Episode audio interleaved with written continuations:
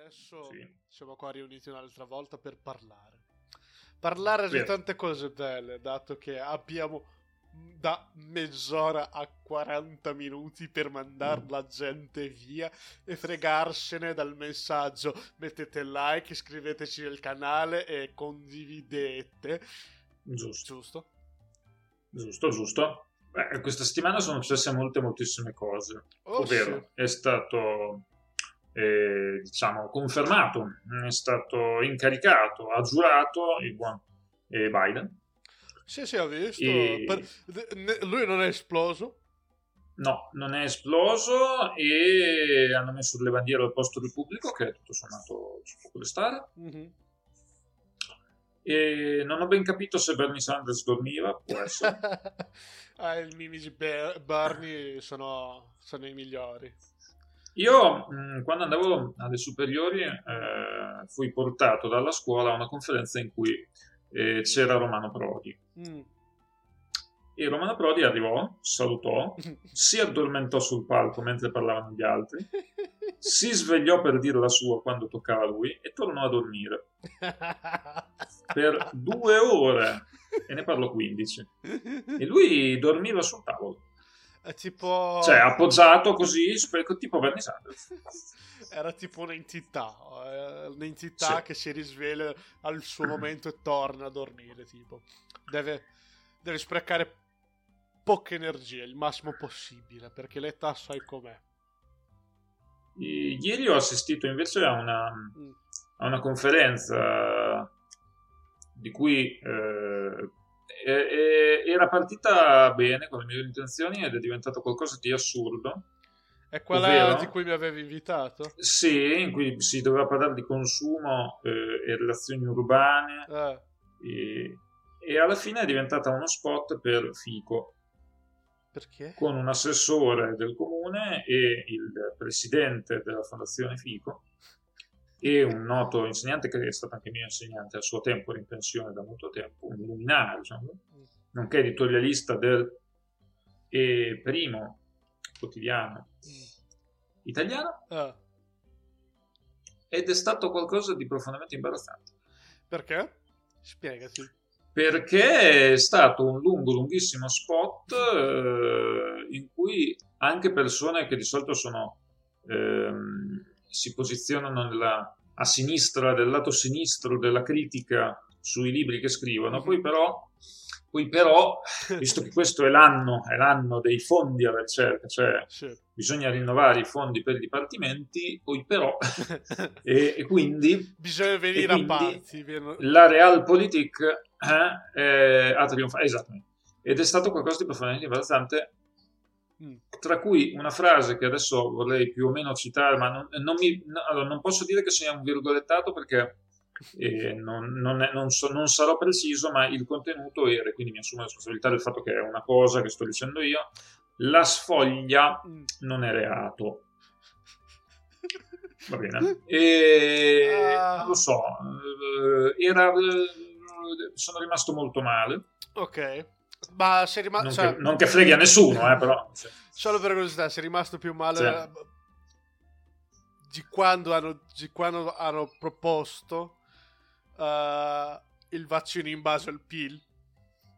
No, sono rimasto meno male, sicuramente meno male perché ancora vivo nel mondo e non è che vivo sulle nuvole.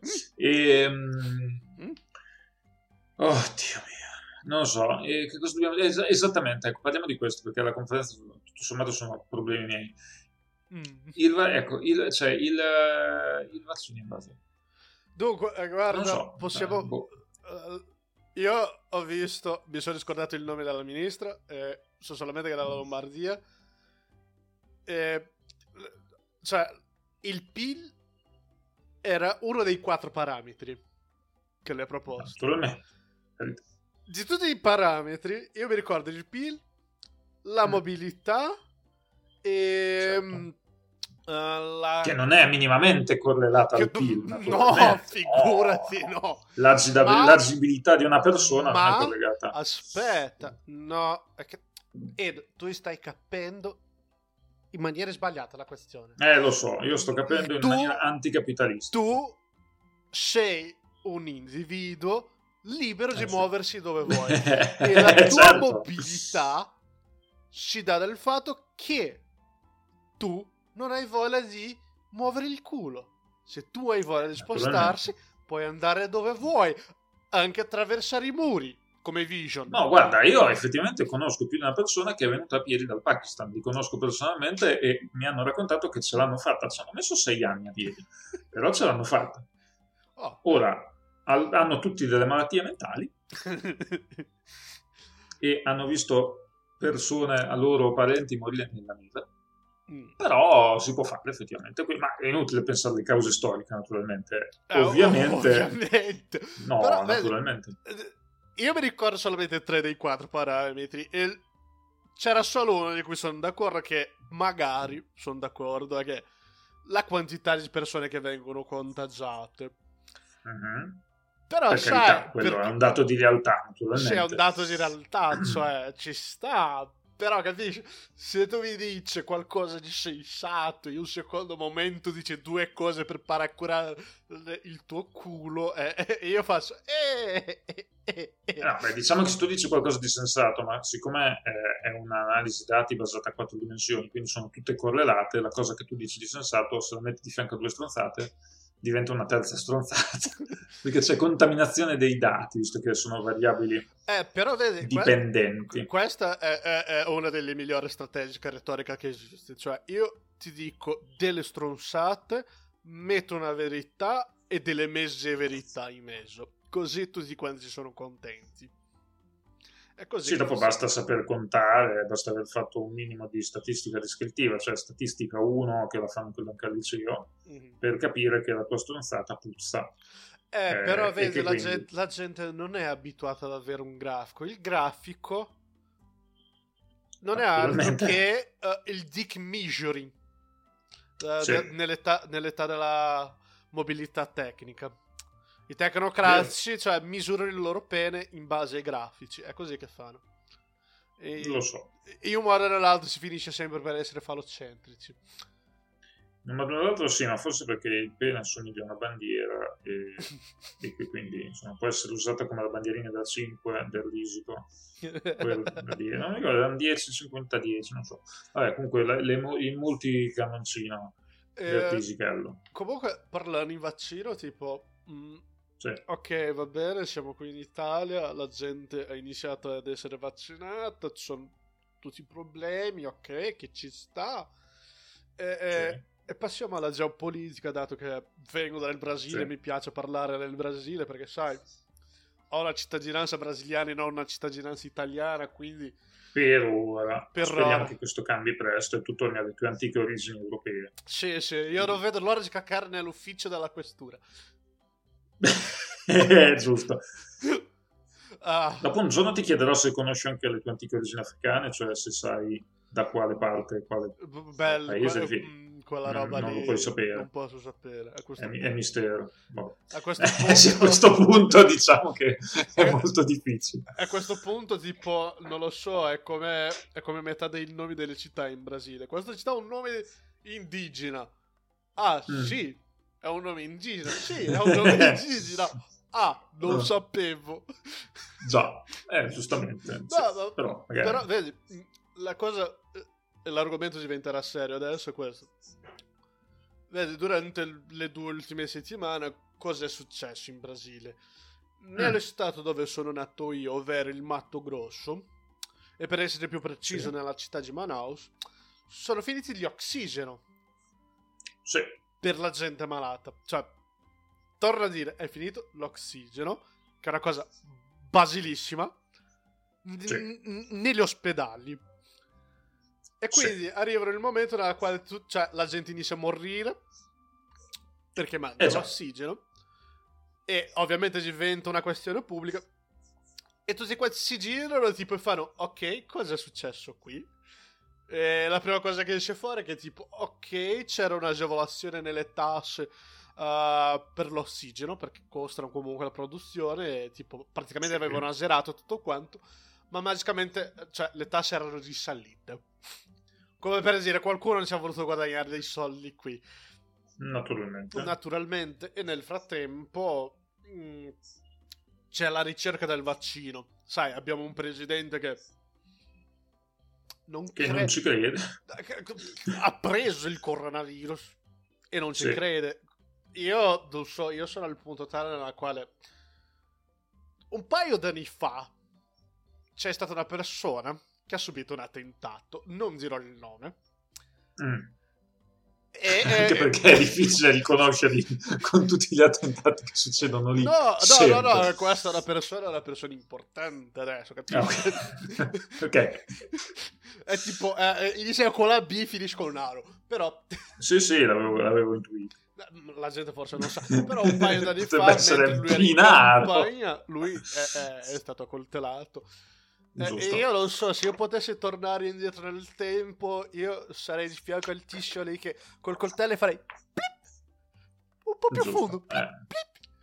Però queste sono le mie fantasie uh, di, vin- di vendetta, quindi sì. non, non, accadrà mai. È, è uno scopo, no. cioè, vabbè. Comunque il punto è, ok, da un lato c'è un presidente della Repubblica che nega veemente e che non... Beh, è, è, io sinceramente non so cosa dire. È un tizio che non, non vuole il vaccino, da un lato, e dall'altro sì. il senatore dello Stato di San Paolo, che si chiama João Doria, che è una persona ripugnante. Mm, ed è genovese, visto il cognome. E Doria. Eh... Sì, sì, italiano. Uh, ehm, probabilmente... Sì, sì, è la sua... Sì, sì. Non mi ricordo se è la sua famiglia di San Paolo, però. Comunque, Uh, ok, Doria è una persona deplorevole, però in mezzo a una pandemia globale lui sta facendo il suo lavoro che ok ragazzi, cerchiamo di rispettare le norme. Cerchiamo, sai, che ne so io, il vaccino. E quindi lui viene percepito dal governo come una figura di opposizione, perché lui fa, ok, vado a cercare il vaccino. E dall'altro lato c'è un presidente che non vuole che lui cerchi il vaccino perché il presidente, sai, dice lui, il presidente esatto. cosa gli altri devono fare. Giustamente. E quindi c'è questa sorta di guerra fredda e nel frattempo i numeri dei contagi nel paese salgono a valanga perché a Capodanno nessuno ha detto beh rinchiudetevi in casa facciamo il coprifuoco come metà del mondo no potete andare a festeggiare e la gente lo ha fatto e la gente lo ha fatto la gente lo fa. E fra un po' è carnevale.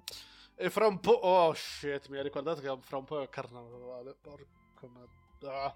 Ok, comunque... Sì. Ehm, quello che stavo dicendo è questo. Ok, nel frattempo Doria riesce a mm, organizzare, di ottenere il vaccino e riesce a far, ad ottenersi fare distribuire nel paese. Quindi da un lato tipo ci sono tutti quanti che si domandano, ok, cosa il presidente della Repubblica sta facendo in questo momento, oltre a dire minchiati in tv? Un mm-hmm. cazzo. Perché tipo la Piper è andato e gli ha detto, beh, noi ti diamo tipo...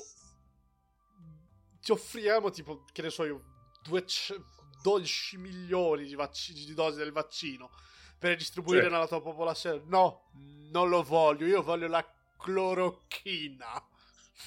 Giusto, molto bene. E nel frattempo c'è il ministro della salute che è un militare, cioè un militare che non, è, non ha fatto nemmeno il percorso, che ne so io, del, del, del paramedico. Certo, non è neanche un infermiere. È, eh, c'è, c'è stata una persona che ha detto, guarda, la differenza è questa.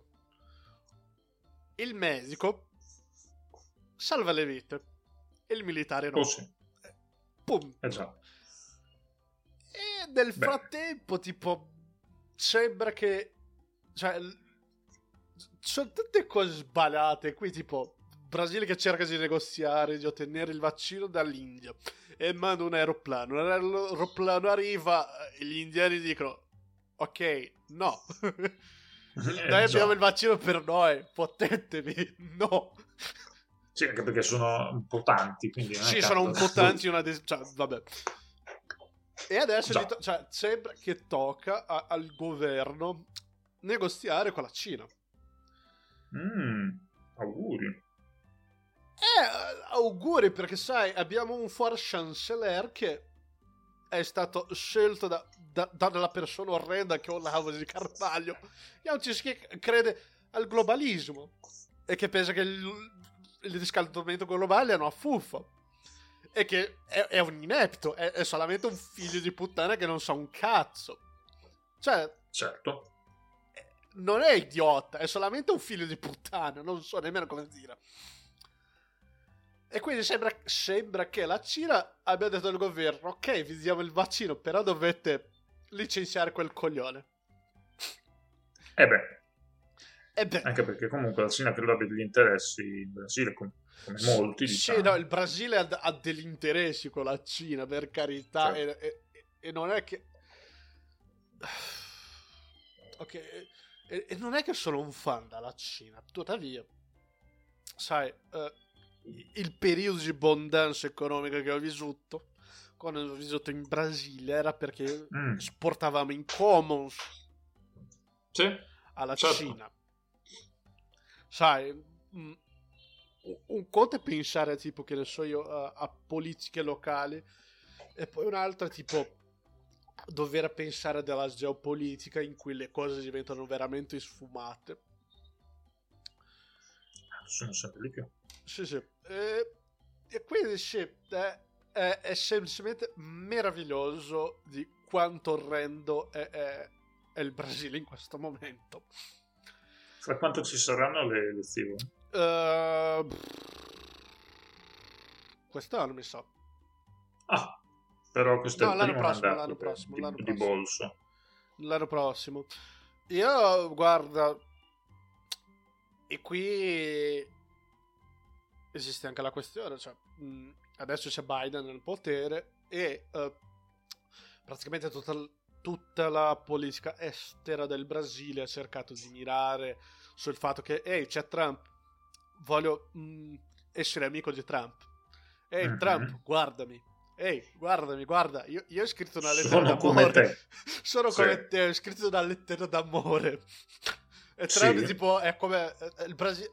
Ti ricordi Sopranos? Mm, sì, come no.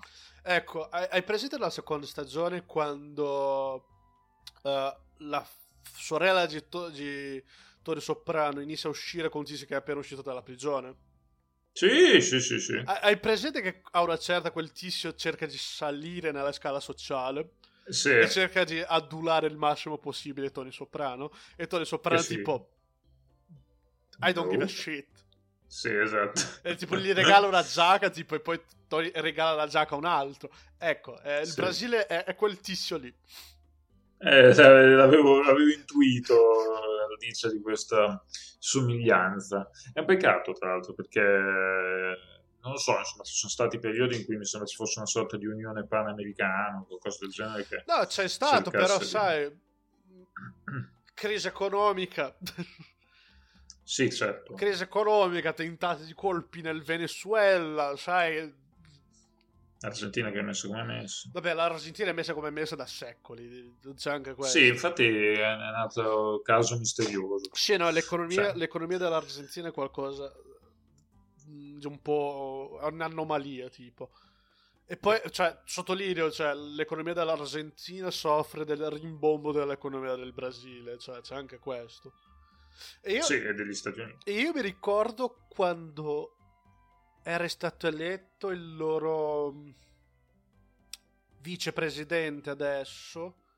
Sì, vicepresidente, che era proprio neoliberal.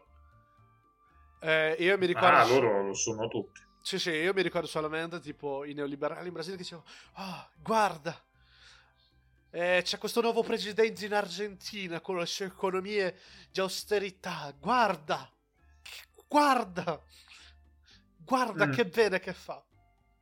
Infatti, benissimo. Oh, due anni dopo non sono tutti così neoliberal. No, non lo sono, però ogni tanto lo ritornano adesso. Lo ritorno. Io ricordo sempre che eh, in tempi di crisi tutti quanti sono keynesiani. Eh sì, Tutti quanti, tutti quanti. in, in- in tempi di prosperità tutti quanti sono maltusiani, Sì, sì, sì. finché non tocca loro. Poi quando tocca loro, mm, Quando, quando la mano invisibile del mercato li tocchi Li delle, tocca. delle parti che a loro non piace, over le tasche, eh, loro diventano keynesiani, proprio boom, così. Sì, Malthus diciamo che era più radicale nel senso che gli tocca nella vita perché sostiene che l'economia si ribilancia con delle crisi demografiche, cioè un puttaio di morti. Ah no, no, e, eh, qua- e- e tutto tornerà. i nuovi malthusiani sono gli UNCAP, quelli lì. Sì, Sì, adesso tipo gli io, io- il mio sé è vedere qualcuno con tipo uno- una foto di V for Vendetta però con la bandiera UNCAP dietro e scriverà No, ma noi crediamo all'individuo, al principio di non aggressione. Mhm. Oh sì. Yo, baby. Yo, baby. Oh. Io quando insulto di- da questa gente, tipo. Oh sì. Eh, lo so, poi tu li segui da molto molto tempo, non so adesso come il movimento anarco-capitalista che cosa dica rispetto a questa pandemia, perché l'interpretazione maltusiana è proprio classica, cioè la pandemia sarebbe arrivata perché c'è un eccessivo sfruttamento del suolo e quindi con la morte di un sacco di gente ci sarà un ritorno Ah, vabbè, all'aumento del trasferimento. Cioè, co- cosa dice un ANCAP? Cioè, l'ANCAP arriva e dice è colpa dello Stato, cioè. Giusto. Non è... ov- ovviamente tu ti arrivi e fai, ok, certo, è colpa dello Stato, però lo Stato è organizzato in quale modo? Qual è la logica che c'è dietro lo Stato? E loro risponderanno che non è vero, capitalismo, e bla bla bla bla bla bla, è corporativismo, no, ma guarda, Cioè, io una società anarco-capitalista, tipo, guarda, tutti quanti possono scegliere di uscire o no e dobbiamo mantenere la libertà dell'individuo più che mai. Sì, certo, certo, certo. Naturalmente, infatti questi insomma, si vedono poi si vedono poi i risultati. Detto questo, beh, io farei un grande appello a tutti quelli, perché io, io sto sentendo purtroppo tanta gente che non è sicura, non vuole e non si vaccinerà. E faccio un appello a tutti eh, quelli che io insomma, non lo so, credo sia proprio il caso di... Io dico smetterla con le stronzate e, e, e, Mm. e farsi sto buco nel, braccio. Eh, vabbè, qui eh, la questione delle persone che non vogliono vaccinarsi perché, tipo, io sono entrato in contatto con una di queste persone e mi hanno detto, guarda, e la sua spiegazione ha, un- ha- ha una sorta di, non briciolo di verità, ma tipo una cosa che tipo, una preoccupazione che è di sfondo reale, che è del tipo, solitamente, cioè, la persona mi ha detto, guarda, solitamente per provare il vaccino ci vogliono degli anni. E io non so cosa può succedere. E quindi dico, Guarda, sì, eh, io mi giro e faccio, eh, eh, eh, eh, nope, nope. No, esattamente. Cioè, sì, è, la- è il tipico paralogismo. Non sapere un cazzo di niente e voler avere un'opinione su- su- sulla cosa di cui non so un cazzo di niente. Cioè, io per Eh. carità, cioè, non sono un virologo, non so un cazzo di vaccini, però io... Io Ecco, ho preso talmente tanti vaccini da piccolo e sono ancora qui, cioè non mi è cresciuto io gli ho fa- ho fatto tutti quelli braccio. a disposizione, ma eh, spendiamo due parole su questo. Fondamentalmente perché di solito invece ci mette tanto tempo e questa volta no? Perché questa volta eh, avete presente quella cosa chiamata il movimento del capitale? Il capitale si è mosso. Il capitale si è mosso e quando il capitale si muove succedono delle magie perché quando il capitale si voleva muovere siamo andati sulla luna poi il capitale si è mosso da un'altra parte e solo non ci siamo più andati ragazzi cari. Non è una cosa strana. Si chiamano soldi. Ovviamente eh, i tempi legati alla vaccina non, non sono eh, dati dal fatto che eh, ci vogliono dei tempi lunghi per testare le cose ma eh, ci vogliono grandi capitali Ma per mettere a al- disposizione al di là- spazi, tempi a- e trovare i volontari. al di là di questo, cioè eh, muovere del capitale, muovere delle risorse, se tu devi, che ne so io, produrre un vaccino per la peste nera, che quasi non colpisce nessuno, o che ne so io, un virus altamente letale, solo che muori, eh, cioè un virus che è letale, ma non è virulento. sì, tipo l'Ebola Sì, sì, ecco, cercare un vaccino per l'Ebola, ok, è pericoloso, lo sappiamo, però tipo non è altamente contagioso come il coronavirus. no, Quindi per fortuna perché saremmo tutti morti saremmo già tutti morti. ehm, però, sai, c'è una differenza tra cercare il vaccino dell'Ebola e del coronavirus. E muovere delle risorse per una cosa che è più contagiosa che l'altra è la prassi. Cioè. No, dopo c'è un, c'è un altro fatto, cioè sull'Ebola c'è una specificità da non sottovalutare e diventa un attimo più tradizionalista del solito. L'Ebola c'è solo in Africa. Ah sì, c'è anche questo. Eh, mi scordo eh, sempre questo dettaglio. Cioè, nel senso, l'Ebola c'è solo in Africa. E qui il, non, non aggiungo altro. È il eh, motivo per cui eh, eh, come... non ci sono capitali in movimento sì, no, è solo eh, questo. Basta pensare che ne so io, alla rabbia, tipo, prendiamo la rabbia, è una cosa sì. rarissima. No, cioè, per lì relativamente. Però che ne so io, anche lì, in confronto all'Ebola, what the fuck, cioè... Ovviamente esiste della gente che fa ricerca per cercare un vaccino per la rabbia e per l'Ebola. Oh sì. Ma non sono investimenti perché tipo, beh, metà del mondo non sta morendo per questa merda. No. Esattamente, peccato che non Però... si cioè, infatti, peccato che si continui a investire in cose come. Però vedi, la, la cosa che mi sta un petrolio. po' sul cazzo, mm. e qui voglio sfittare un po' l'argomento perché è una cosa che mi tocca. Sì. È perché, tipo, solitamente uh, lo sfondo razionalizzante che c'è per queste argomentazioni è. Uh, io voglio avere la libertà, il diritto. Mm. Mm. E ok, solitamente il, il, mio problema con questo ragionamento è che tendenzialmente le persone non se ne accorgono che è guardare solamente il proprio umbilico. Perché sono abituato a pensare così. E nessuno, cioè, eh. questo è anche un altro problema. Solitamente non c'è insegnato che tipo, ragazzi, cioè, non ti viene spiegato più che altro che ragazzi, vaccinarsi, paradossalmente, è un bene per la comunità. Perché se tu ah, non ti vaccini, tu puoi trasmettere quel virus a, de- a de altre persone che non sono ancora vaccinate. Il che è una merda. Sì. Ah, lo è molto, e è molto semplice. Il problema è questo. Non viene spiegato questo alla gente. Perché partiamo dal presupposto che dobbiamo essere vaccinati non si, cioè, è una di quelle cose del tipo ok, andiamo a vaccinare la gente, bla bla bla.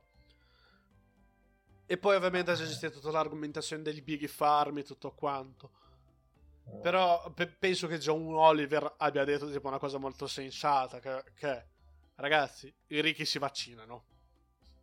Esatto, la gente, strano. La gente che ha un posto di soldi si vaccina. Mm.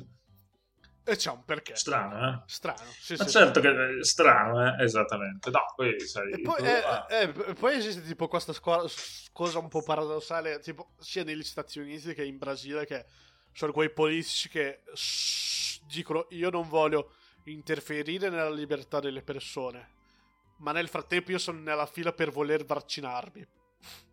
Certo. È questo che mi certo. Uh, ma sai, c'è questa antica questione, ormai, ormai antica perché è da tanto tanto tempo, mm. si è perso completamente il peso mh, dell'odio collettivo dell'atto singolo.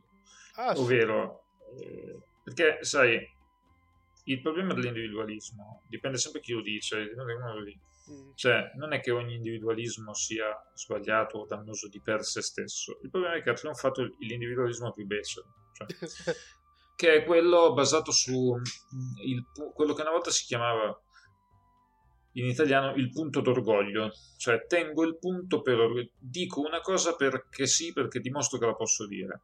Oh sì, perché la voglio dire. Ben, benvenuto amico, però capisci, non porta a nulla, cioè porta solo danni, problemi e disastri. E qui, Quindi... e qui arriviamo a dove volevo arrivare. Siamo arrivati oh, sì. nel punto dove volevo aggiungere. Bene. Al io apro. Quella fantomatica hashtag e della gente che dei ristoratori che ah. hanno deciso di aprire. E... nonostante i divieti nonostante i divieti e vabbè io avendo dovuto lavorare nella ristorazione ho beccato un paio di video.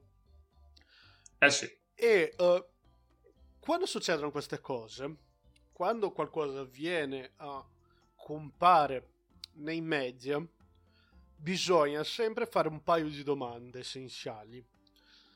Delle domande che tipo Foucault ci insegna nell'archeologia sì. del sapere e lui non dice questo esplicitamente, deve, una persona che legge quel libro deve ragionarsi un po', Però le domande che una persona deve fare sono chi, come e dove. Tre, Eh, c'è anche una quarta domanda, ma in questo caso qua queste sono le tre domande fondamentali. Quindi, quando in tv compare um, una materia su questa roba qua, tu Mhm. devi domandarsi chi sta parlando. Ok? Eh. Ok, dopo che tu hai individuato ca- Tizio Sempronio davanti al microfono, tu devi chiederti, ma mh, come lui sta dicendo quella roba? Eh, E la terza cosa è dove, qual è la sua posizione all'interno uh, delle strutture, già, Del campo. del dispositivo. del dispositivo. Quali sono i dispositivi in gioco qui? E a partire da questo tu individui che tipo la maggior parte delle materie che ho beccato, ho visto, davano molta enfasi, sai, sugli imprenditori.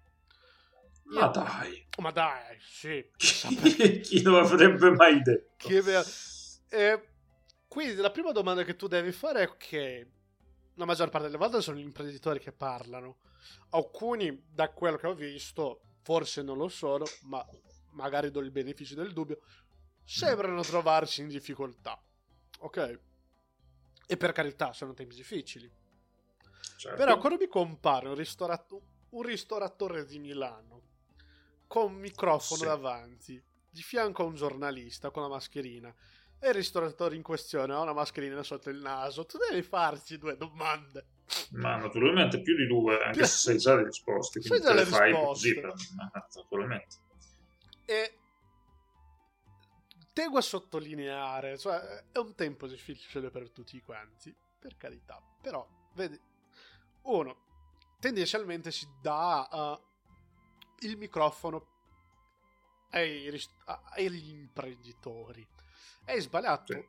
No, però vedi, io non vedo eh, col- tendenzialmente delle materie che ho visto c'era una nella quale parlavano per due secondi con il chef, tipo, col cuoco, il Mm. cuoco se va per aprire ciao. Eh, certo. È ovvio. Ok, ma e la gente che ci deve andare a lavorare lì? Vuole andare veramente? No, Piace stare gente, eh, naturalmente ama, ama il proprio lavoro. Sì, sì. E poi questa, cioè, quindi un lato ci sono i ristoratori il secondo tipo di persone di cui veniva dato il microfono erano le persone che andavano a mangiare ai ristoranti. Naturalmente. E la cosa che in realtà questa gente mi fa più incazzare del- dell'imprenditore. Perché? Eh, Vedi, l'imprenditore, ragazzi, deve, deve ha la partita IVA e se tu hai, hai hai- due neu- hai, hai- chip chap in testa, ci ragioni un po' e arrivi alla conclusione che lui deve ottenere, deve produrre, deve ottenere la pagna, cioè deve raccogliere il grano. È l'imprenditore, è il suo ruolo. Eh, certamente. Quindi mi sta sul cazzo, mi sta. Però la realtà è questa. Tu puoi, Sì. tu puoi avere il massimo possibile quel modo in cui lui lo fa. Ma lui lo fa, è il suo è quello che lui ha deciso di fare, ok? Nelle regole del capitalismo. Sì, Poi sì, il modo, ovviamente, Eh, il modo possiamo farci tante domande qui in Italia. Però, vedi, la gente che ci va mi fa incassare perché solitamente è dalla gente che fa. Una delle persone che ho visto, di una de- de- no, non era una delle persone diverse, delle persone che andavano lì, tipo, in questi ristoranti dicevano: No, ma guarda, eh, l'Italia è, è un paese fondato sul diritto al lavoro. E, e io mi giro e dico: mhm. Ok, bene, ma. Siamo in una pandemia globale. Assolutamente, Cioè- ma poi non è quello il tema, non è quello il punto. No, non è quel niente, punto. Cioè, non per, per- per- per vedi, cioè, le persone hanno il diritto di lavorare. Ok. Io non sono d'accordo, però ok. Sì. Ma tu, Non che, è- che- che stai andando al ristorante, hai mai pensato alle condizioni in cui una persona va a lavorare? Perché, siamo sinceri, se tu conosci eh, qualcuno che lavora o nell'ambito della ristorazione o in uno di questi lavori essenziali, tu capisci che per diverse ragioni questa gente lavora in delle situazioni, in dei contesti nella quale eh, le norme di sicurezza è ricattata. è ricattata, le norme di sicurezza proprio per diverse ragioni sono tipo uh, I don't give a fuck. Sempre, quasi sempre, perché Quasi non sempre, sempre. ma molto, molto spesso. Molto spesso. Quindi basta conoscere una persona che è nell'ambito della ristorazione per capire che... mm, cioè, qua la gente... La gente che ci va a lavorare non si trova in una buona situazione e tu che ti vai al ristorante alla fine dei conti sta pensando solamente al tuo umbilico e vuoi ritornare a un qualcosa che ci assomiglia a, a una vecchia normalità. Certo, E questo che mi sta sul cazzo, cioè pensare che tu cioè, cioè non è solo la gente che ti va, cioè la gente che ti va mi sta ancora più sul cazzo. Però alla fine dei conti se tu ti fermi, questa non è una vera protesta, perché una vera protesta dovrebbe essere qualcosa del tipo, ragazzi, vogliamo lo Stato non ci sta aiutando, ma perché se invece di aprire un- il ristorante un'altra volta e rischiare di prendere una multa, non ci organizziamo tutti quanti e andiamo a manifestare? Mm? Bruciamo qualche macchina? Mm? E, e nessuno fa. non è, E nessuno lo fa. non è una protesta, Perché non è una protesta, Eh. è, sem- è semplicemente un calcolo che porta a dire che la multa è inferiore al guadagno, al profitto Oh che sì, viene fatto e, e viene continuato a fare. Quello è il tema. oh sì. Inoltre non si sta parlando di persone che non hanno i mezzi, poi per carità c'è sempre l'impresa che è realmente in difficoltà, c'è sempre tutto quanto, ma c'è un mondo di lavoratori eh, che in qualche modo sono implicitamente portati ad accettare di delinquere in questo caso perché sanno che altrimenti verranno puniti dopo, una volta a palle ferme, a bocce ferme, quando tutto sarà a posto, perderanno il posto di lavoro.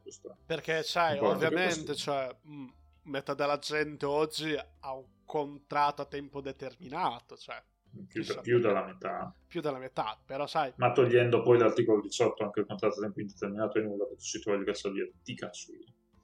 sì, sì. E non ho nessun tipo di problema in questo.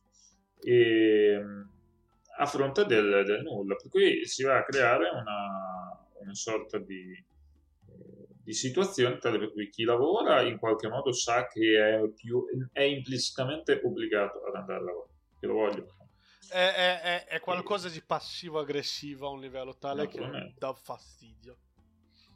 Dall'altra parte, qui si sta cercando solo di proteggere eh, non la sopravvivenza, non il mantenimento di un'impresa, Mhm. Ma il profitto dell'imprenditore, che è molto diverso, Oh sì, che è molto diverso, perché qui non si sta parlando di chiusure, ci saranno chiusure, naturalmente ci saranno anche attività che chiuderanno, per carità, non dico questo, però eh, le più grosse proteste le hanno fatte certi tipi. Di ristoratori, non il piccolo baretto appena aperto, l'ha fatto la realtà sedimentare. Oh sì. E- perché il piccolo appena aperto, nel senso per le difficoltà eccetera, chiude, ma... E quindi questa è una protesta a difesa del privilegio di un enorme spropositato profitto che si fa sulla pelle delle persone, si fa sul lavoro delle persone e soprattutto si fa sull'incuria di costoro che poi si ergono a paladini della libertà d'impresa, che è tutt'altra cosa, o dovrebbe esserlo, nella dimensione in cui si vuole dire che e non ha nulla a che fare con il progresso portato dalle rivoluzioni borghesi, che effettivamente c'è stato, progresso anche in senso non solo materiale, eh, ma anche morale, libertà, eccetera. Non si sta parlando di questo, si sta parlando di persone che, eh, stando all'idea tale per cui i propri investimenti devono fruttare dei moltiplicatori esorbitantemente alti e quindi indebitandosi per eh, avere uno stile di vita tale che lo sforzo e lo stress che questo comporta eh, sia motivato da qualcosa, non vogliono avere una nuova Porsche l'anno prossimo, se vogliono continuare a comprarsi il loro macchinozzo annuale. E sinceramente tutto questo possiamo dirlo fa schifo. Poi dopo è perché, non vogliono, è perché non vogliono, vendere il loro macchinosso. E questo è il punto. No. Perché esatto. non vogliono sì. vendere il loro macchinosso che potrebbe servire per pagare la paga di metà dei suoi funzionari. No. Esatto, perché qui il tema non è la sopravvivenza, perché non si sta parlando di questo. Il tema è il mantenimento di un livello. Oh, sì. Che è cosa ben diversa. Perché mantenere il tessuto economico può anche essere un'idea ma qui non si sta parlando di mantenimento, qui si sta parlando della volontà, pro- la protesta per il fatto che la, la, riduzione di un profitto sia qualcosa di inaccettabile per alcune persone. Mm-hmm. Boh, ditemi voi se questo ha senso. Poi magari qui perderemo i nostri soliti 20 like ogni volta che diciamo queste cose, ma noi le diciamo comunque. Qualcuno deve dire in questa piattaforma. Sì, esatto.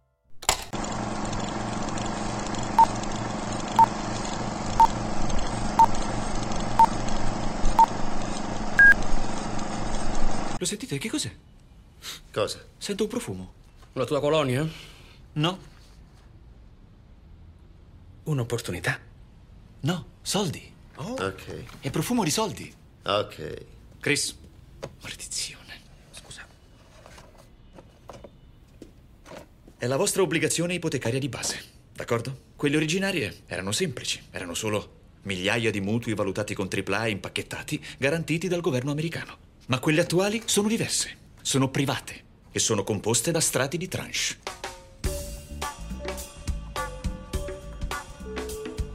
Il livello più alto AAA è pagato per primo, quello più basso il B per ultimo, essendo colpito per primo dai default.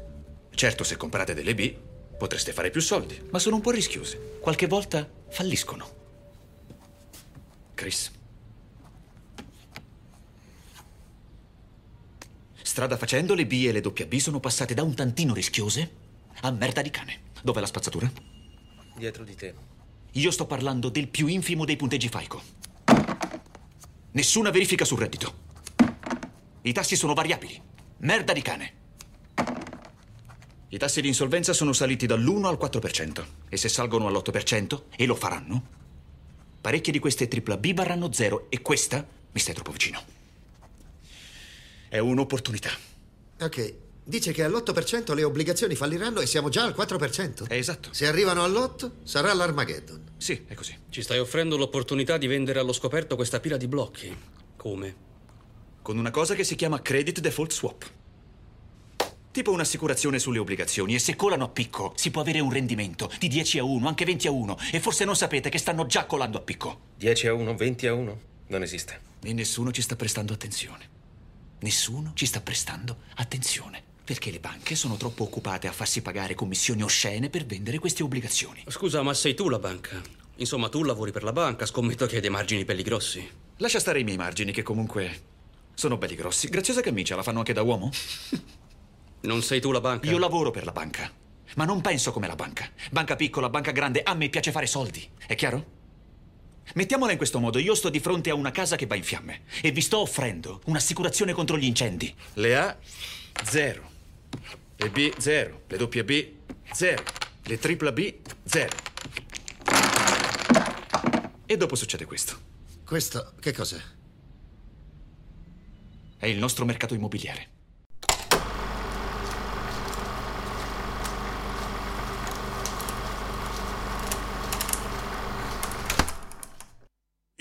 Io sono Sousa e alla mia sinistra c'è... Mystery! E noi due siamo... Eco 2 al cinema. E oggi siamo qua, riuniti, nella nostra seconda puntata su film riguardo l'economia, per parlare eh sì. di La grande scommessa, un film di Adam McKay. Sì uscito nel 2015-2016, adesso non mi ricordo le date perché ho preso i miei appunti. Nel 2015. Nel 2015, è stato candidato all'Oscar nel 2016, giusto? Ok. Dunque, sì. noi siamo riuniti qua per parlare di questo film qua che devo dire che è invecchiato assai bene. Sì, decisamente. E devo dire comunque ehm, Mister E che la mia prima domanda è la solita mm. domanda. Quando è che hai visto questo film per la prima volta? Questo film per la prima volta l'ho visto in coppia, Mm. cioè il giorno dopo aver visto Margin Call, cioè il film della scorsa volta. Ok.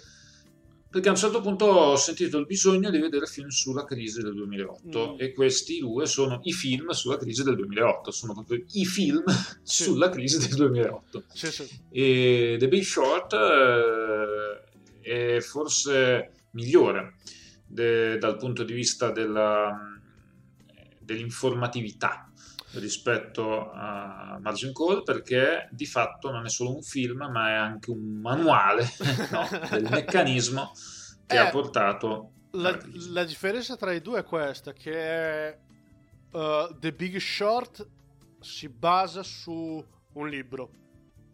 Sì, Il libro, non mi ricordo, mi sono scordato il nome dell'autore, però è lo stesso autore di Moneyball. E lui ha anche un altro film che è stato adattato, quindi... l'autore si chiama Michael Lewis, Mhm. il grande scoperto. No. Eh. Vabbè. Io invece ho visto questo film quando era uscito. Quando era appena uscito. Quando era candidato agli Oscar. E io ho visto questo film e ho detto: Ok, mi sembra ragionevole. Guardiamolo. Mhm. Sì. E l'ho guardato e ho detto: Oh, cool, very cool. Mm, Vero? Sì, sì, sì. sì.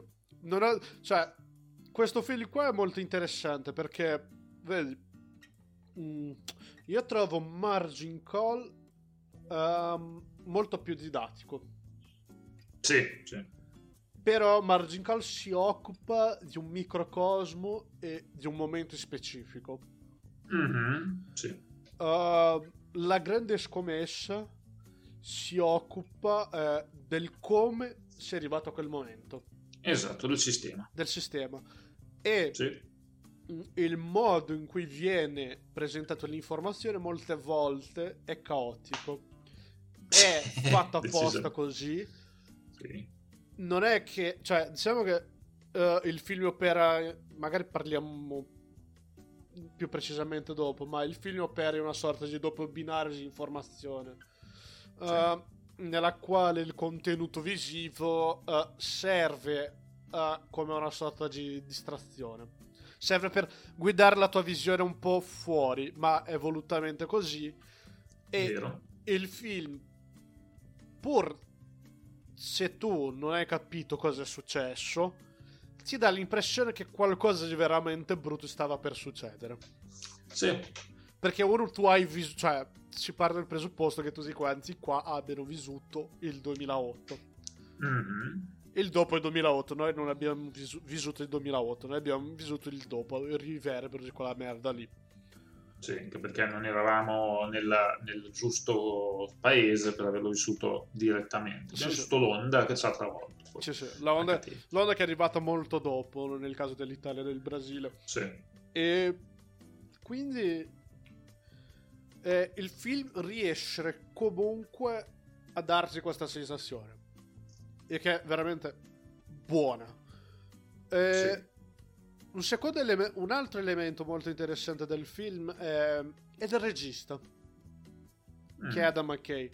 Perché Adam McKay, prima di questo film, era conosciuto per essere un regista che faceva eh, film comici.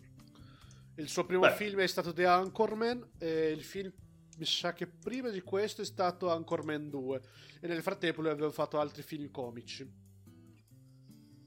Tant- E sì, il film prima di questo è stato Anchorman 2, poi ha fatto sì, Poliziotti di Selva, Fratellarsi a 40 anni e roba del genere. Sì, sì, eh, tanto è che tipo chi collabora spesso con lui è Steve Carell, tipo. Eh sì, Mi sa che grande Steve Carell. grande- sì, sì, ottimo attore. Sì. E- I comici, i comici quando, vanno, quando decidono di fare qualcosa di serio sono veramente oltre. Sì, vero. Poi Steve Carell insomma inizia con il The Office, eh, insomma, Sì, sì, lui, lui inizia con la, il, cioè, col sottobinario. con la, come era? Eh, Little Miss Sunshine, Sì, il film preferito della Vane. che salutiamo. Cioè, lei non sta ascoltando questo perché lei Lo sta so, lavorando però. in questo momento. Eh, Comunque, eh, tornando al film, quindi Adam McKay è un regista che parte dalla commedia, per essere più preciso, io mi ricordo solamente The Anchorman 1 e 2, perché io sono una persona che non, che non è felice, quindi non guardo i film comici, guardo ogni tanto. Giusto. E... Ne- Negli sprazzi. Sì, è, è tipo dei momenti, momenti in cui hai un po' di... È la remissione dei sintomi depressivi. Sì, sì. Nel, nel momento in cui, tipo, non so, se sei nella fase sistemica in cui, cioè, la- no- non ti vuoi buttare da un treno, ma semplicemente la vita ci fa schifo. Quindi fai, ok, guarda Sì. qualcosa che fa Guardo un film comico. Rido amaramente. Rido amaramente. Eh, Vado a guardare The Big Short. Quante risate. Mm. Comunque, eh, seriamente, quindi mh, quello che lui porta eh, dai film comici fin qua è la satira, perché tipo The Anchorman è una satira, come si vede dal titolo, al- a- alla figura dell'ancora, non so come la chiamate qui in Italia. Del presentatore. Del presente. Che triste. L'Anchorman è il presentatore. Che triste. Cioè, da noi Non è- sapevi ah, che si chiamassero No, presentatore? anche da noi si Ah, dice anche la presentatore, però è triste, cioè noi diciamo ancora.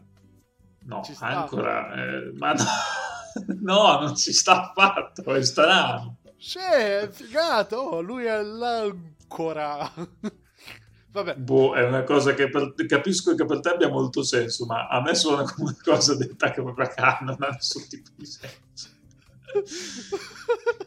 Vabbè. Cioè, capisco che tu... lo- No, no, ma è quella, tipica situazione in cui dici, ah, se no, non ce l'ha. Cioè, non qui almeno.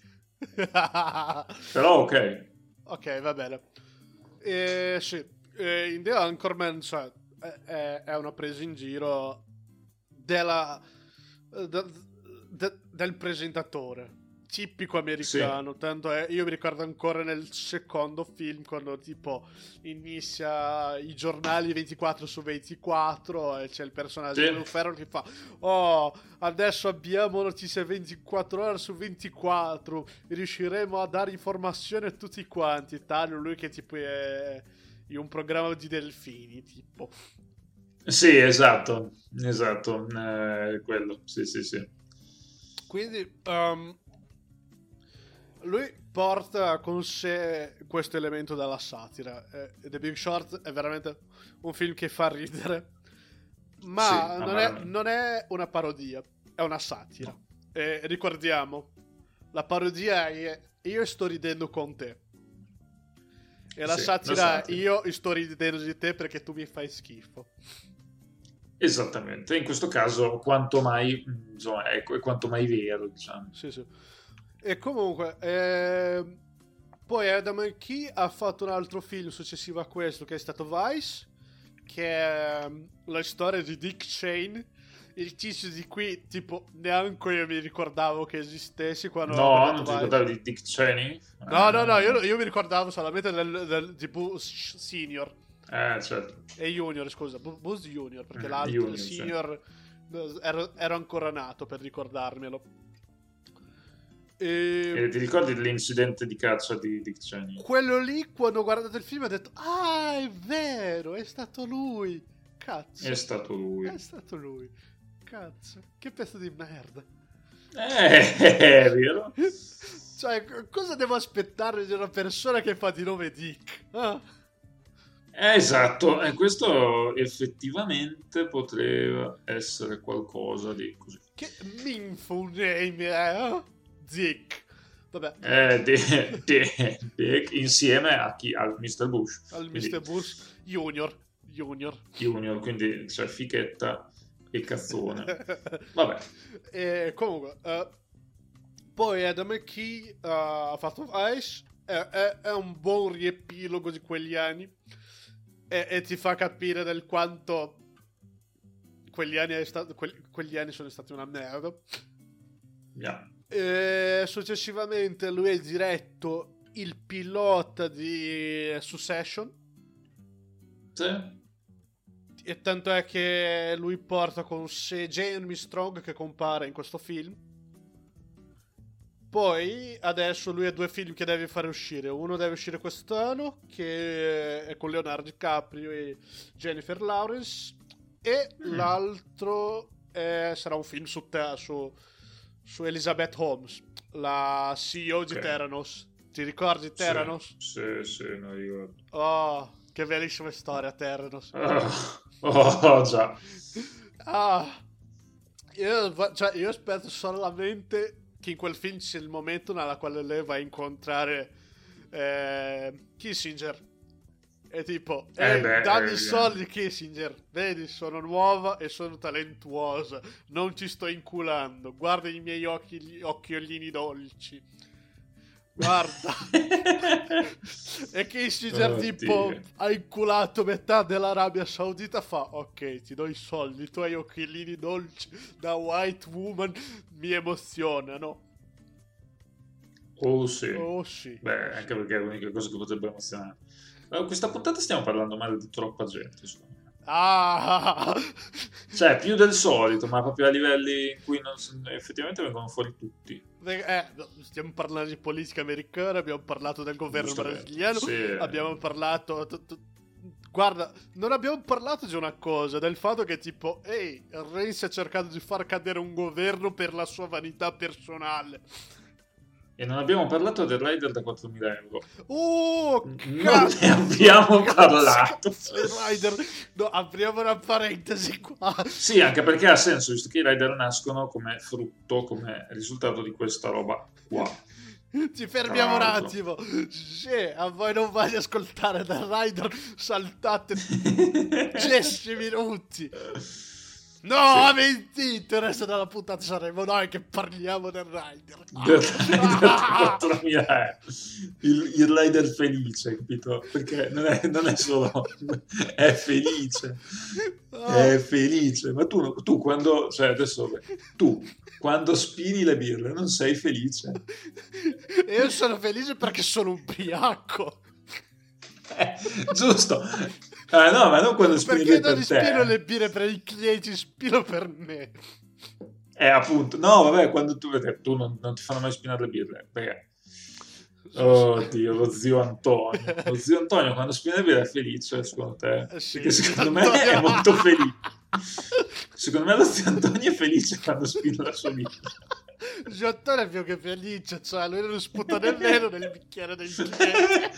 Fa fatica, eh, perché Fa tutte le volte deve concentrarsi. Però non lo fa. Non lo fa perché, c'è una Perché? videocamera di sorveglianza che gli punta. Tipo. Porca boia, allora non è lui però, però vedi, cioè, zio Antonio può puntare il dito medio verso la camera e dire vaffanculo. Quello può farlo.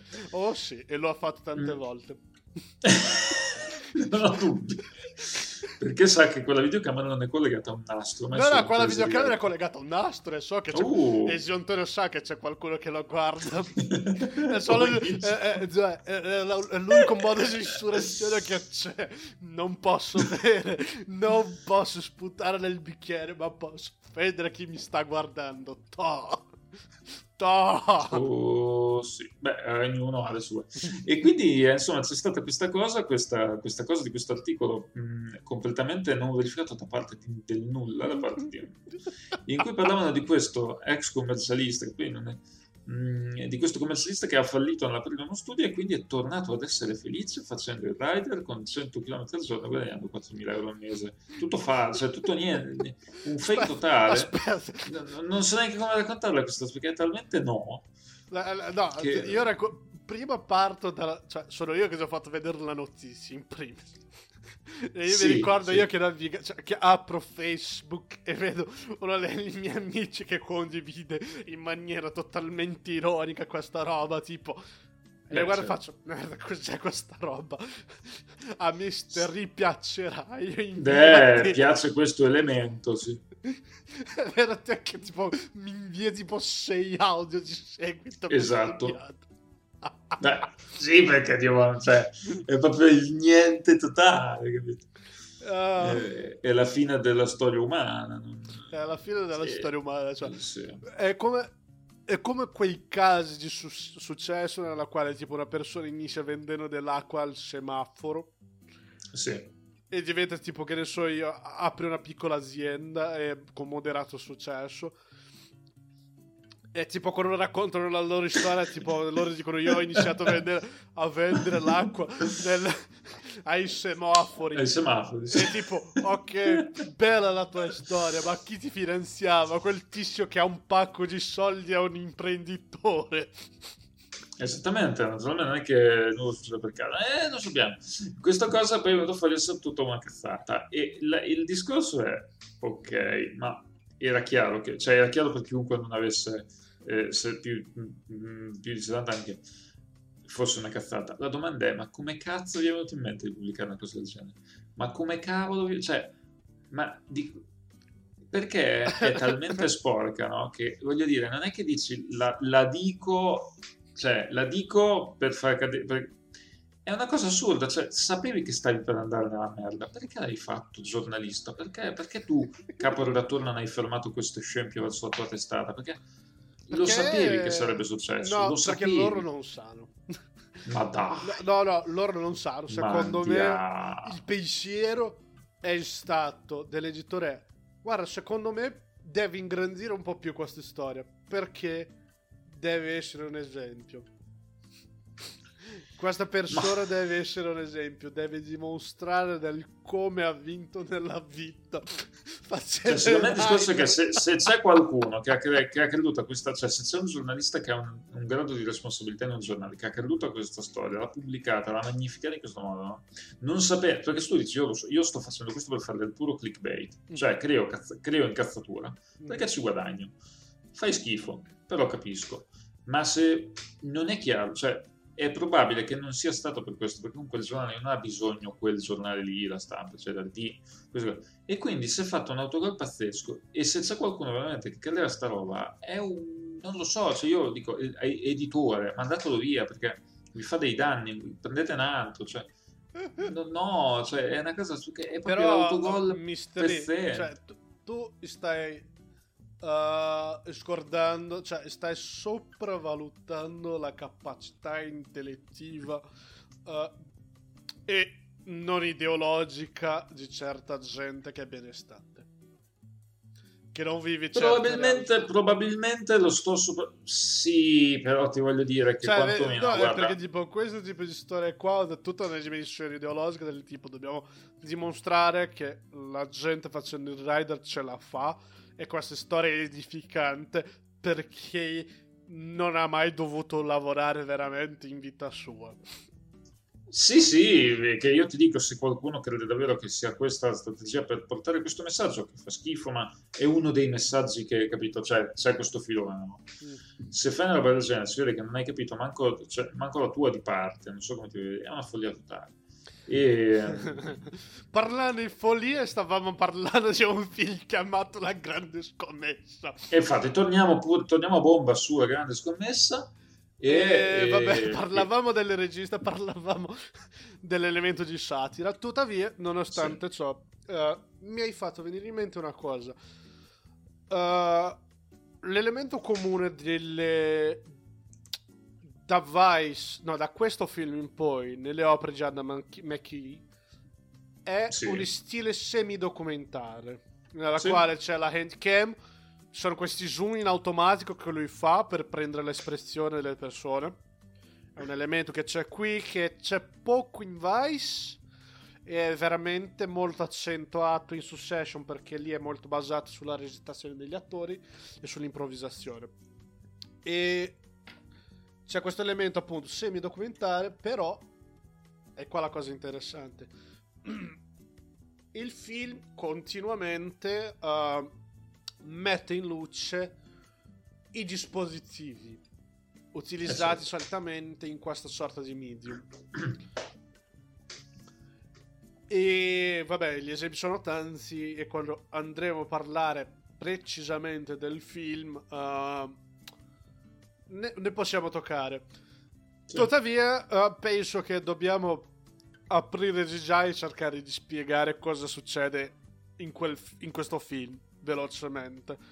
Cioè, ah, sì. uh, tre gruppi di persone, quattro in realtà, sì. scoprono che c'è una bolla immobiliare. La bolla immobiliare mm-hmm. è, dat- è, data dal fatto che uh, i subprime sono collegati con dei mutui uh, tri- AAA loro chiamano, giusto? Fondamentalmente sì, diciamo che hanno fatto un unico mucchio con delle robe buone e delle robe molto molto meno buone. Sì, sì, però tipo il mutuo... Eh, cioè, il punto Con è un che... rating, eh, un rating di rischio. Sì, sì. Il mutuo tipo AAA erano i mutui collegati con eh, il mutuo della casa, solo Sì. per quello, perché loro Sì. hanno partito dal presupposto che chi deve fare quel mutuo eh, ha delle capacità finanziarie. Sì, che però non ha, perché i mutui li davano a chiunque, sempre, a caso. Sì, eh, eh, eh, loro partivano dal presupposto che nessuno avrebbe dato a caso Mhm. e hanno iniziato a dare a, ca- a caso il mutuo alla gente, i soldi arrivavano e a una certa, tipo, quei mutui mutuo AAA sono diventati tipo mu- mutuo triplo B, che è tipo la cacca di cane. No, triplo C. eh, Triplo. C, sì, sì. E eh, però la domanda che sorge è inesper- cioè la questione che c'è in fondo lì nel film, in tutto il film è che l'idea di base è interessante perché tipo guarda la gente che si può permettere questo mutuo in Sì. teoria è dalla gente che ha i soldi. Solo In che teoria. ci dovrebbe essere stato qualcuno, qualche entità che si fermasse e dicesse guarda non tutti possono fare questo mutuo e quel che il film mette alla luce è che ehi a una certa tutti quanti aprivano questo mutuo e, era diventata una merda pazzesca Sì, c'è una cosa che il film non dice. Mm. Che tutti quanti prendevano questo mutuo perché i funzionari di banca, eh, precarizzati i loro stipendi a provvigione, Mm. venivano pagati di più eh, se chiudevano più pratiche. Eh, E quindi era nell'interesse del dipendente vendere questo mutuo. Sì ma c'è, c'è anche questo non erano solo i dipendenti di banca che vendevano questo mutuo il film lascia No, chiaro che tipo a una certa era tipo il far west Sì, vero, vero anche questo. Sì, perché il film cioè, probabilmente raccoglie i, i- i momenti prima della- dell'esplosione della bolla, perché inizia nel 2005 e va fino all'esplosione della bolla. Yeah. E essenzialmente è questo che è successo. Eh, hanno avuto una buona idea, solo che erano gli anni 80, Sì. troppa cocaina in Reagan, Oh sì. e c'è anche questo, il regista del film è, è una persona veramente lineata politicamente e Adam McKee, io ho, vis- ho ascoltato un paio di interviste con lui e se potete ascoltate l'intervista che c'è di lui su Chapo Trap House che è veramente bello e lui è il primo che dice guarda eh, parte di questi problemi si danno per la deregolamentazione del mercato Assolutamente. perché essenzialmente, cioè, è anche una cosa che ho letto in un libro, è che si partiva dal presupposto che tutti quanti sapevano cosa, stessi- cosa stessero facendo. E non era così. E non era Non è così. mai così, ragazzi. non è mai così. Non è mai così. Il, No. il mercato, pa- cioè la logica del mercato parte dal fatto che gli attori sociali sono del tutto razionali e comprendono appieno cosa stanno facendo, a cosa stanno contando. Yeah, baby. Yeah, baby, this is the market. Greed is good, baby. Hai, mai ascoltato la, la- la versione di Barbie Girl cantata da Ayn Rand? Oh sì, sì, sì, Oh, sì. E sarà questo brano con cui chiudiamo la, questa Sì, direi di sì, abbiamo già Ayn deciso. Rand che canta Barbie Girl e, e tipo i back vocals di Zizek. Però vedi, um, io stavo cercando di ricordarmi dove Zizek ha parlato di questa roba e lui ha parlato più di una volta, ma mi sa che è stato a meno di niente, forse. Eh, penso di sì. Non è in uno dei libri che ho qui a casa perché ho cercato la parola John Gauti e in Rand non ho trovato, però ehm, Zizek eh, una volta parlò del fatto che ok, ma lui partiva dalla domanda del libro di Ayn Rand, chi è John Gaunt? E secondo lui la crisi economica ha, ha- ha fatto vedere chi è John Gaunt. John Gaunt è solamente quel figlio di puttana che ci sta mettendo le mani in tasca. E questa è la conclusione in sintesi. E, Sì. e questa è la domanda a cui il film vuole rispondere. Chi è John Galt? E il film fa vedere il John Galt è un coglione che pippa cocaina e non sa cosa sta facendo. Sì. Eh Sì. sì, sì, sì, sì. Oh sì. Porca troia. E, e qui c'è, c'è anche un altro elemento interessante. Prima, prima, prima di andare proprio a parlare del film, eh, è che il film fa vedere anche un po' i diversi lati che ci sono in Wall Street. I diversi miti. I diversi miti, i diversi lati e fa vedere più che altro uh, la bassa leva di Wall Street. Certo. Cioè c'è anche l'alta leva di Wall sì. che è il personaggio di Ryan Gosling, Ver- Vermont mi sa che si chiama. Sì. Eh, però tipo tu- tutti gli altri sono la bassa leva e se tu guardi anche la, la foto- la loro foto reale tu fai beh la bassa leva Sono i white trash gli white I'm a broker, man.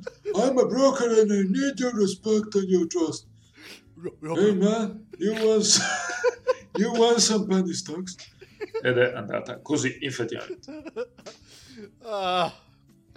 vabbè eh, sì. il film risponde chi è John Gout eh, John Gauta è un uomo che mangia troppi panini al pastrami e ha la colecisti.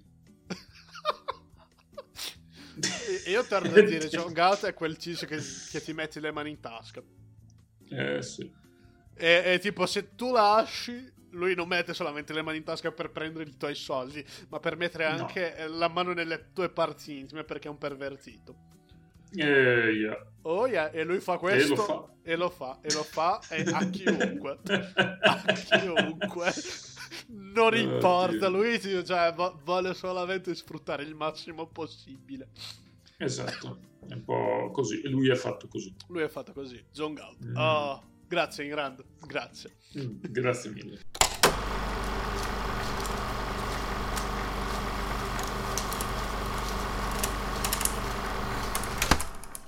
Adesso Già. parliamo di questo film, Le grandi Sì. scommesse. Il film inizia nel 1980 qualcosa Sì, e lì siamo presentati al primo dei, dei personaggi del film, che è Vermont. Non mi ricordo il suo nome, e per me è Vermont, il tizio di Wall Street che è Ryan Gosling, ma non è Ryan Gosling perché non è stoico. sì, esattamente. Cioè, tu vedi che è Ryan Gosling, ma non è Ryan Gosling perché non è biondo, non è il giovane Ercole e non è stoico. E lui inizia a spiegare della roba della, di come mh, si è venuta a fare la, la questione dei AAA. E lui spiega, sì, guarda, oh sì. prima degli anni 80, Wall, cioè, la parte di Wall Street, la- la- i dipartimenti di economia erano la parte più boring che c'era. Vero.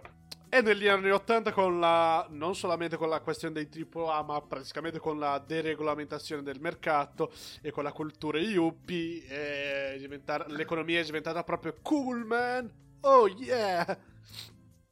Oh yeah. Oh yeah! E questa è una cosa interessante. Cioè, il personaggio di Ryan Gosling è un yuppie. E Sì. nel momento in cui lui compare uh, in, un, in un luogo ambientato negli anni 80, ma lui non è un personaggio degli anni 80, questo uh, ci mette in luce il fatto che questa gente sorge negli anni 80 e rimane così. È Ah, tipo- certo, quelli che rimangono in vita rimangono decisamente così. Sì, però il personaggio di Vermont, mm, cioè, non- non- probabilmente non era a Wall Street quel periodo, cioè, negli anni 80, intendo No. dire. L'archetipo degli Yuppie permane da lì in poi, nasce negli anni 80 e permane. E E... tuttora è presente in forme diverse, ma è ancora presente. Oh sì, oh sì. Comunque, è questa uh, la cosa interessante. Oltre a questo, abbiamo uh, la rottura della quarta parete e il modo Sì. sincero di essere sincero di Vermont. Cioè, ovvero, lui è veramente il- un tizio talmente autocentrato, talmente autocentrato, abituato talmente tanto a inculare la gente che lui non finge neanche. No, non c'è bisogno. E lui non c'è bisogno, sì sì. Infatti, penso che il personaggio di Steve Carell più avanti quando lo incontra, lui... Cioè, tende a dire, guarda, io un po' ammiro perché vedo che lui è veramente una persona orrenda. Ma lui non lo nasconde, lo sta dicendo a noi questo. Però questo è un'altra cosa. E il film, subito dopo eh, questo piccolo prologo, fa un salto uh, verso gli anni 2000 e conosciamo il personaggio di William di Christian Bale. E il nome del suo personaggio è Harry, Barry, non mi ricordo. Però è Christian Bale che fa lo Michael strano. Barry. Barry, ok. Mi chiamiamolo Bra- Barry perché Christian Bale è troppo lungo da pronunciare. Sì. Barry è molto più semplice. Barry è tipo il film lascia chiaro, è un tizio che ha fatto medicina, ha perso un occhio quando era piccolo Sì. e a una certa è finita nel mondo della finanza perché doveva pagarsi eh, il debito universitario. Debito universitario, naturalmente. Sì, sì. E uh, durante un'intervista di lavoro lui se ne accorge che c'era stata un'anomalia riguardo appunto il riguardo a cosa c'era stata una scivolazione nel mercato nel 2003. E lui Sì. fa "Guarda, passami tutti i contratti con uh, quel mutuo AAA. Ti do un'occhiata". Lui dà un'occhiata e fa "Ehi, c'è della merda qua". Uh, ed è E grande. nessuno se ne accorge e- No. ed è grande. E lui cosa decide di fare? Lui praticamente decide di legalmente prendere tutti i soldi dai capi e scommettere contro il mercato. Sì. Oh sì, oh sì. Perché il suo compito all'interno dell'azienda era trovare là dove poter investire. E lui, aveva, lui era bravo in questa roba qua, solo che lui Cioè, operava... la gestione di un hedge fund. Sì, sì. Solo che lui era.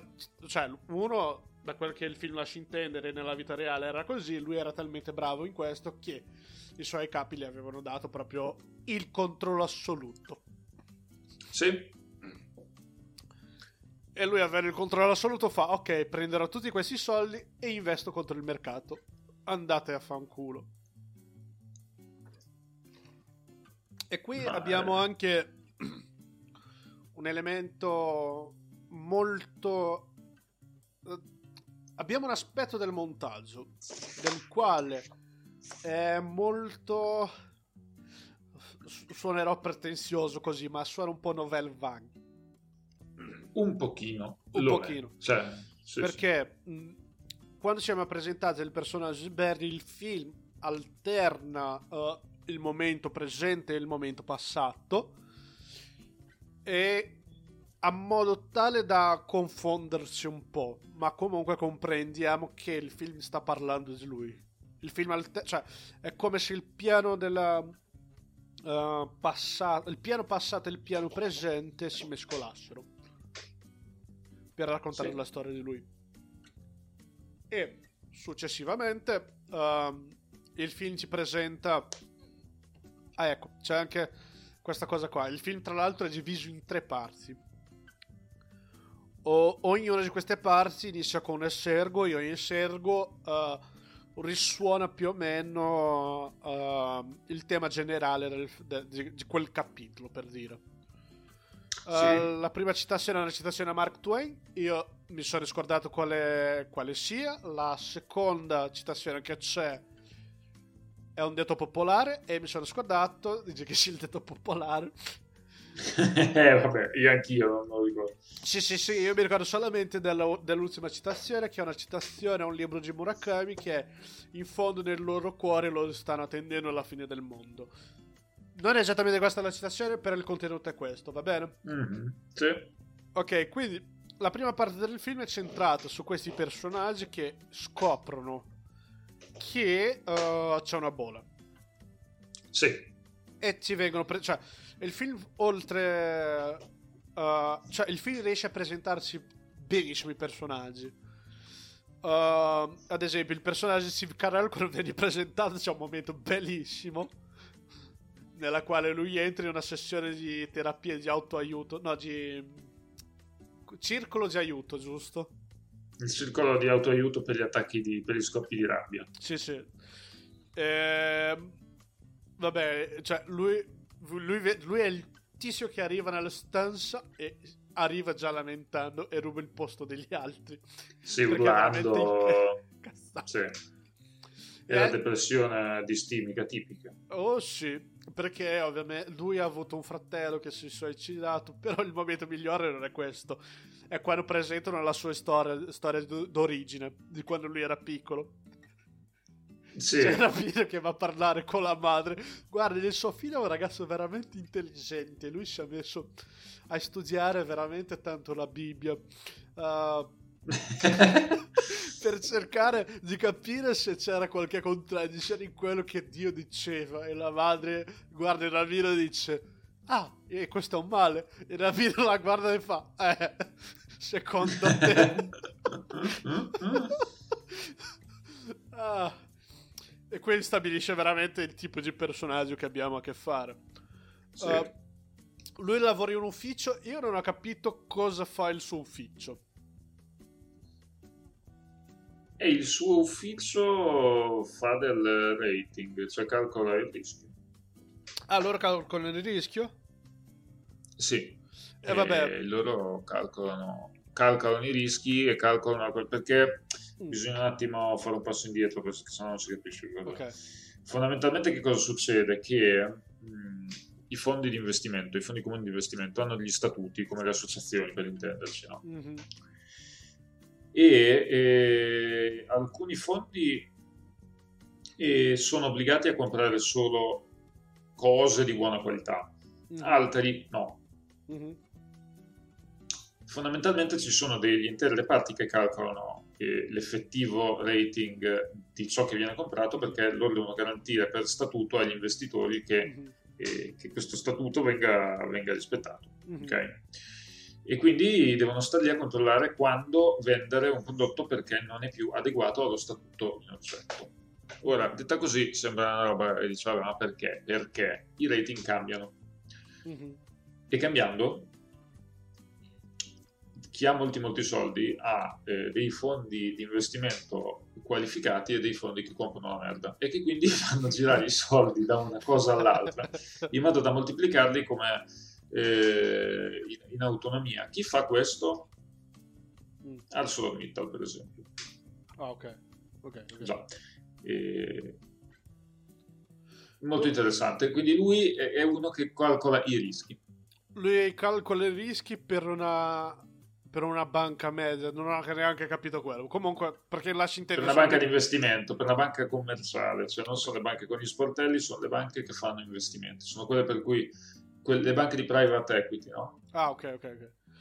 E vabbè, lui è uno che ha abbandonato Wall Street perché uno, il suo fratello, si è suicidato a causa di... Sì. Il film fa intendere, non lo dice di- direttamente questo, cioè si è suicidato per quello. Due, lui è, è, è una persona che ha ragione e odia l'incompetenza altrui. Sì. E il film lascia veramente chiaro questo. E, e i, i miglior mo- i momenti. Le migliori espressioni del film sono le sue quando lui si trova davanti all'incompetenza altrui. Sono bellissime. Però ci stiamo anticipando un po'. Eh, lui riceve per sbaglio una chiamata di Vermont. E è una Sì. cosa fattuale che è successo. E il film lo riconosce. Uno dei personaggi si gira e fa: Sì, è successo per davvero. Cioè, ci hanno contattato per sbaglio. Sì. E tanto è il film, tra l'altro, qui rompi la quarta parete tipo minimo due volte. Ora quando presenta ognuno dell'ufficio, c'è il personaggio di Jeremy Strong che fa, guarda, il narratore dice, guarda, il suo padre è stato picchiato fino a morte e a lui non piace parlare di questo. E il personaggio Sì. di Jeremy Strong gira e si fa, sì, non mi piace parlare di questo. E non ne si parla più. E vabbè, comunque l'ufficio di Steve Carell è composto da gente del tipo, ok, io ho già visto questo attore da qualche parte, ma non so dove. E allora decido di fare appuntamento con Vermont. Vermont scopre ehm, che Barry ha scommesso in diverse banche contro la borsa di Wall Street. Sì. E c'è anche questo. Nel frattempo, torniamo un po' indietro. Barry scopre che c'era una bolla. Lui decide di scommettere legalmente contro Wall Street. Ma lui non scommette contro una banca, lui scommette tipo con parecchie banche. Sì, sì, sì, sì. E quando lui Fai va lì, giro. tipo, la gente lo dice, Bel, perché lo stai facendo? E tutti Sì. quanti gli ridono in faccia, lui tipo, Bel, perché? Guarda, abbiamo guadagnato un botto di soldi. e vabbè. eh, Sì, no, lo prendo per il culo e dice, va bene, ok, grazie. è il momento migliore quando lo richiamano alla fine. Ah, yeah. Oh sì. Oh, sì. Oh sì, e lui sta lì e gongola. ah, vabbè. eh, Beh, vabbè, poi c'è la parte interessante di quando lui parla di come ha incontrato sua moglie. Sì, verso la fine, Barry, tipo lui... verso la fine. Sì, sì. Vabbè, possiamo anticipare. Lui si iscrive a un site di dating e lui scrive nella maniera più sincera del mondo. Io ho un debito di tot soldi. Sono un ex studente. Sono laure- un dottore laureato in medicina. Sì. E lavoro in banca e ho un occhio di vetro. È tutto questo che avete da sapere su di me. E, e gli risponde una donna filippina che credo sia effettivamente poi la moglie del, re- del Barry reale e che gli dice io sono in cerca di qualcuno che mi dia la carta verde e poi si innamorano davvero e fanno una famiglia per davvero Sì. Cioè, no perché è andata così Ah.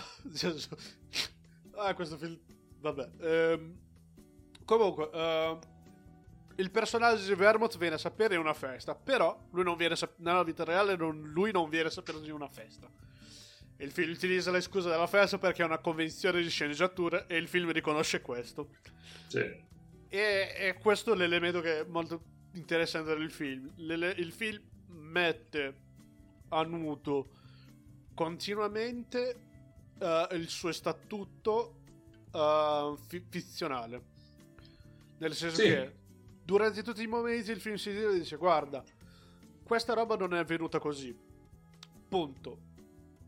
E non è che lo dice, il film non è che lo dice, guarda, questa roba è avvenuta così all'interno del film Ma perché esatto. è una convenzione di sceneggiatura. Però sono i momenti in cui avvengono queste rotture di quarta parete, tendenzialmente sono i momenti che sono convenzionali. sì. Tipo, successivamente veniamo presentati a- alla- al, secondo, al terzo gruppo. Sì, in cui sì. c'è solamente il tizio che fatto American Horror History, che mi scordo sempre il nome. E il tizio che sembra il, eh, Miles Miles Teller sfigato e Brad Pitt.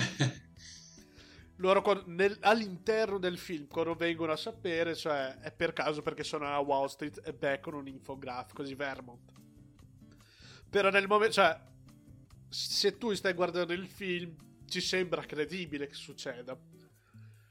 Sì. Però nel momento in cui avviene all'interno del film, loro si girano e dicono: No, non è successo così nella vita reale. Eh, io per caso ho saputo da un tizio a caso. e il mio collega qua ha letto in un, giorn- in un articolo accademico a caso. Quindi Sì, abbiamo avuto una botta di culo. a- abbiamo avuto una botta di culo. Cioè, è, è mettere a nudo questi elementi di convenzione di sceneggiatura che sono tipici di Hollywood. Come per dire, guarda, esiste, cioè, la struttura su cui vengono a micizzare questi tipi di storie, che sono le storie basate su delle cose vere, molte volte prendono delle convin- convinzioni, prendono delle Esatto. scorta- scortacciatoie per dire, guarda, dobbiamo arrivare un- da un punto A a un punto B, solo che non possiamo allungare il passo perché dobbiamo fare un film di due ore. Esattamente, esattamente. Comunque, torniamo al Steve Carell. Steve Carell e and the Boys vanno a incontrare Vermont. Vermont fa la, la bellissima spiegazione su come la borsa crollerà. Sì. Cacca di cane. Pss, cos'è questo? Cacca di cane. Pss, dog shit. And this dog shit. And this dog shit. E sarà. E vabbè, e loro dicono: Ok, va bene, mi sembra sincero, però dobbiamo fare della ricerca di campo prima di. eh, prima di fare un passo in avanti. E loro vanno a Miami e indagano la, la, la bolla. Eh sì, andando a vedere effettivamente gli sfratti, eh, Sì, sì. come sono anche fatti, insomma. Sì, sì. E qui eh, c'è una cosa molto interessante dalla quale mh, eh, emerge, che è una questione della quale Daisy Harvey ha già parlato Sì, eh, in Città Ribelli. E essenzialmente quello che fa vedere è questo, guarda, ehm, la deregolamentazione del mercato porta a queste- questi momenti nei quali il mercato investe continuamente in delle cose però una certa si crea una bola e tutti quanti scappano. Uh, Vabbè. il caso su cui lui ci lavora in città ribelli è Detroit, se non mi sbaglio. Sì, che è una delle case, delle, situazioni più angoscianti di Detroit. eh, Sì, sì, sì, no, di. Detroit, Detroit è- è- va al di là della, della bolla immobiliare, Sì. però uh, una cosa in comune che c'è in Detroit e in quei luoghi di Miami dove loro vanno a vedere, che tipo praticamente loro vanno a visitare dei suburbs, dove tutto quanto è, è- è a vendere. Sì, sì, sì. E la prima cosa che emerge è tipo che si cre- queste dinamiche eh, in cui ci sono delle distruzioni creatrici, dei luoghi vengono asfaltati e si creano altre cose sopra questi luoghi asfaltati e creano anche nel frattempo quando non ci sono più investimenti delle- dei, dei luoghi deserti e il caso che c'è qui è simile a Detroit. E è un elemento molto interessante che è la manifestazione anche de- della povertà negli Stati Uniti. Ah, Ovvero, eh, la povertà negli Stati Uniti si manifesta, se teniamo conto, non eh, in luoghi sovrappopolati, no, in una No. desertificazione dei centri urbani. Come a Sì. Detroit, che essenzialmente tipo è, è una città in cui si creano delle isole abitabili. esatto, e resto rimane sempre più nel degrado. Sì, sì. Ovviamente è un degrado che colpisce molto il centro storico e via via, eh, perché la gente si sposta, se ne va e va nelle periferie di nuova, di nuova costruzione. Mi è venuto in mente, tra l'altro, Mhm.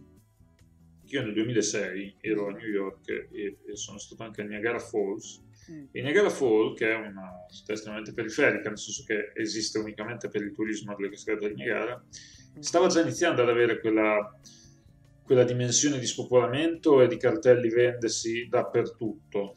Sì, sì. dappertutto.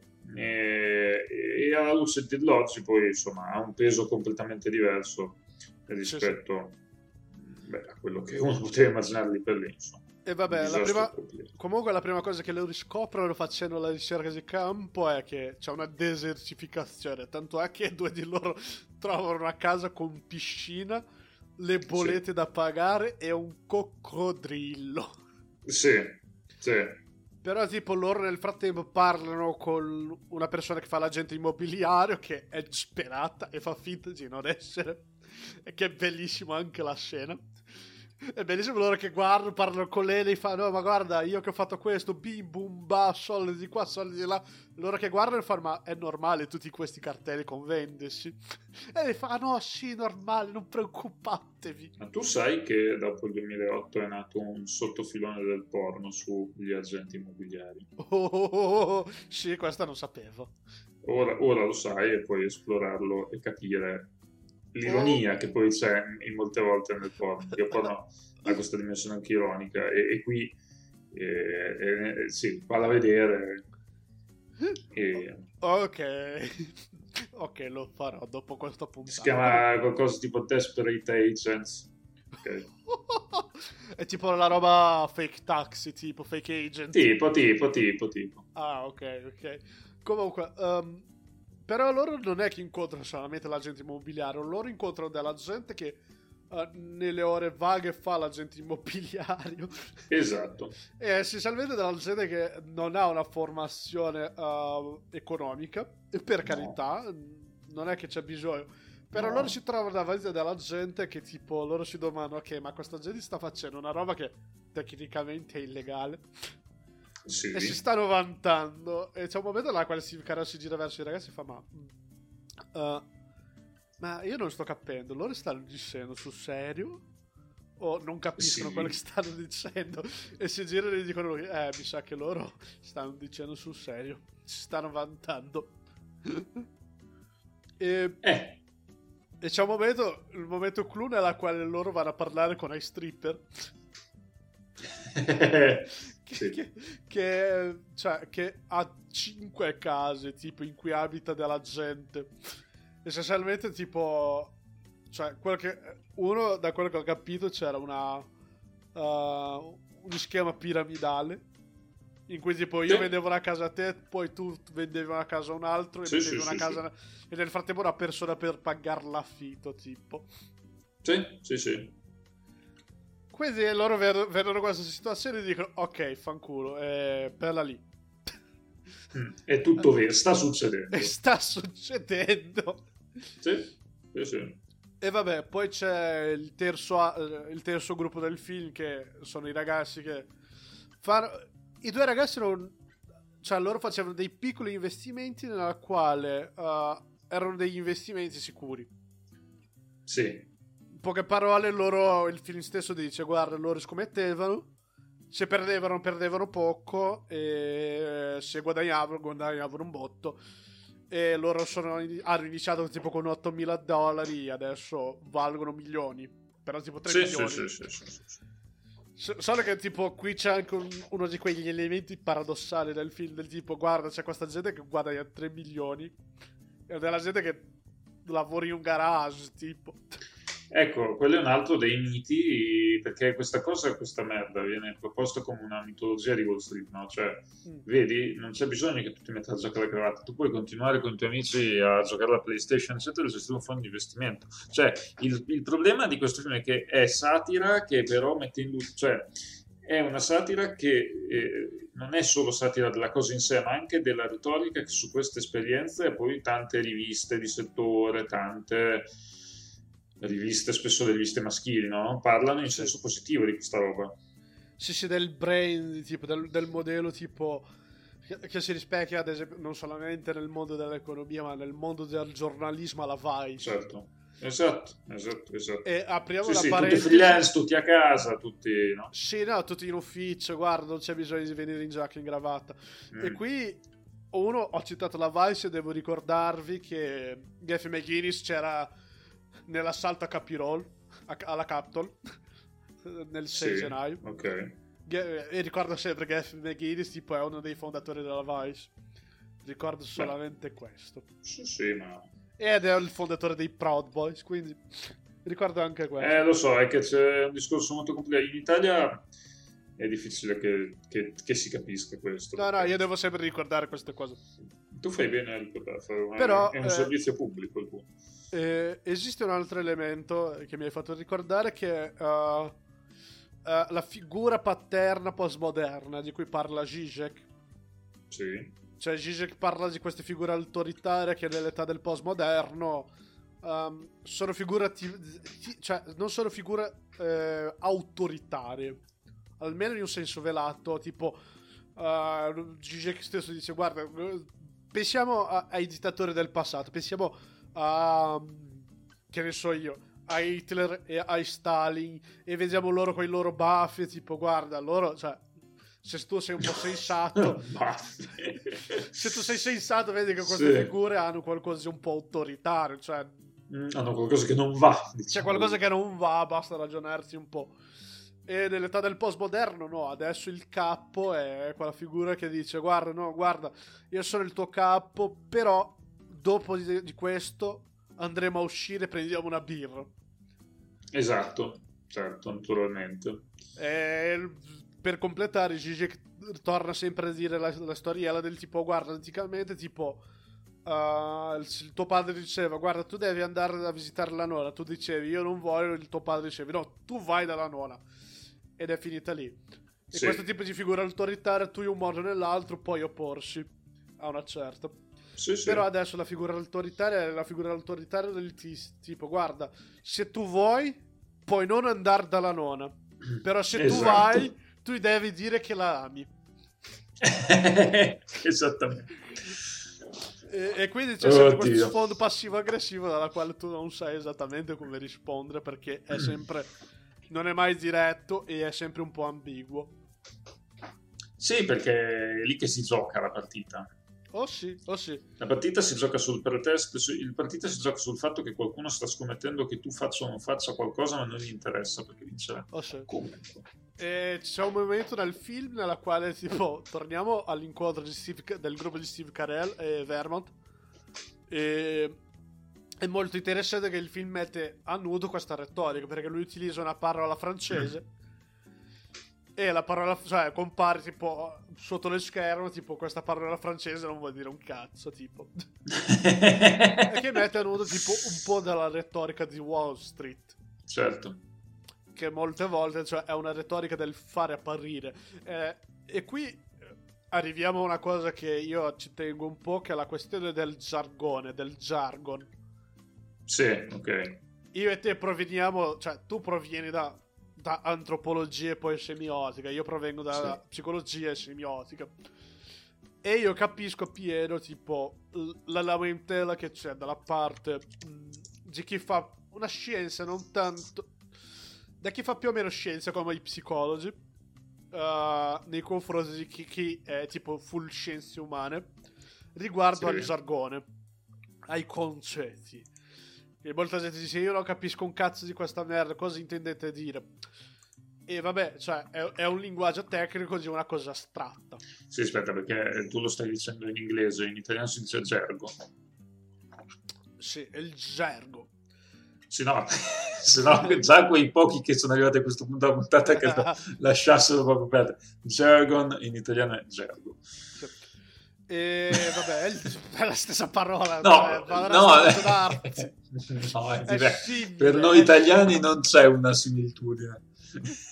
Sì, non comunque c'è sono, sono cose par- cioè, comunque sono delle parole che tendono Sì. a indicare dei concetti astratti.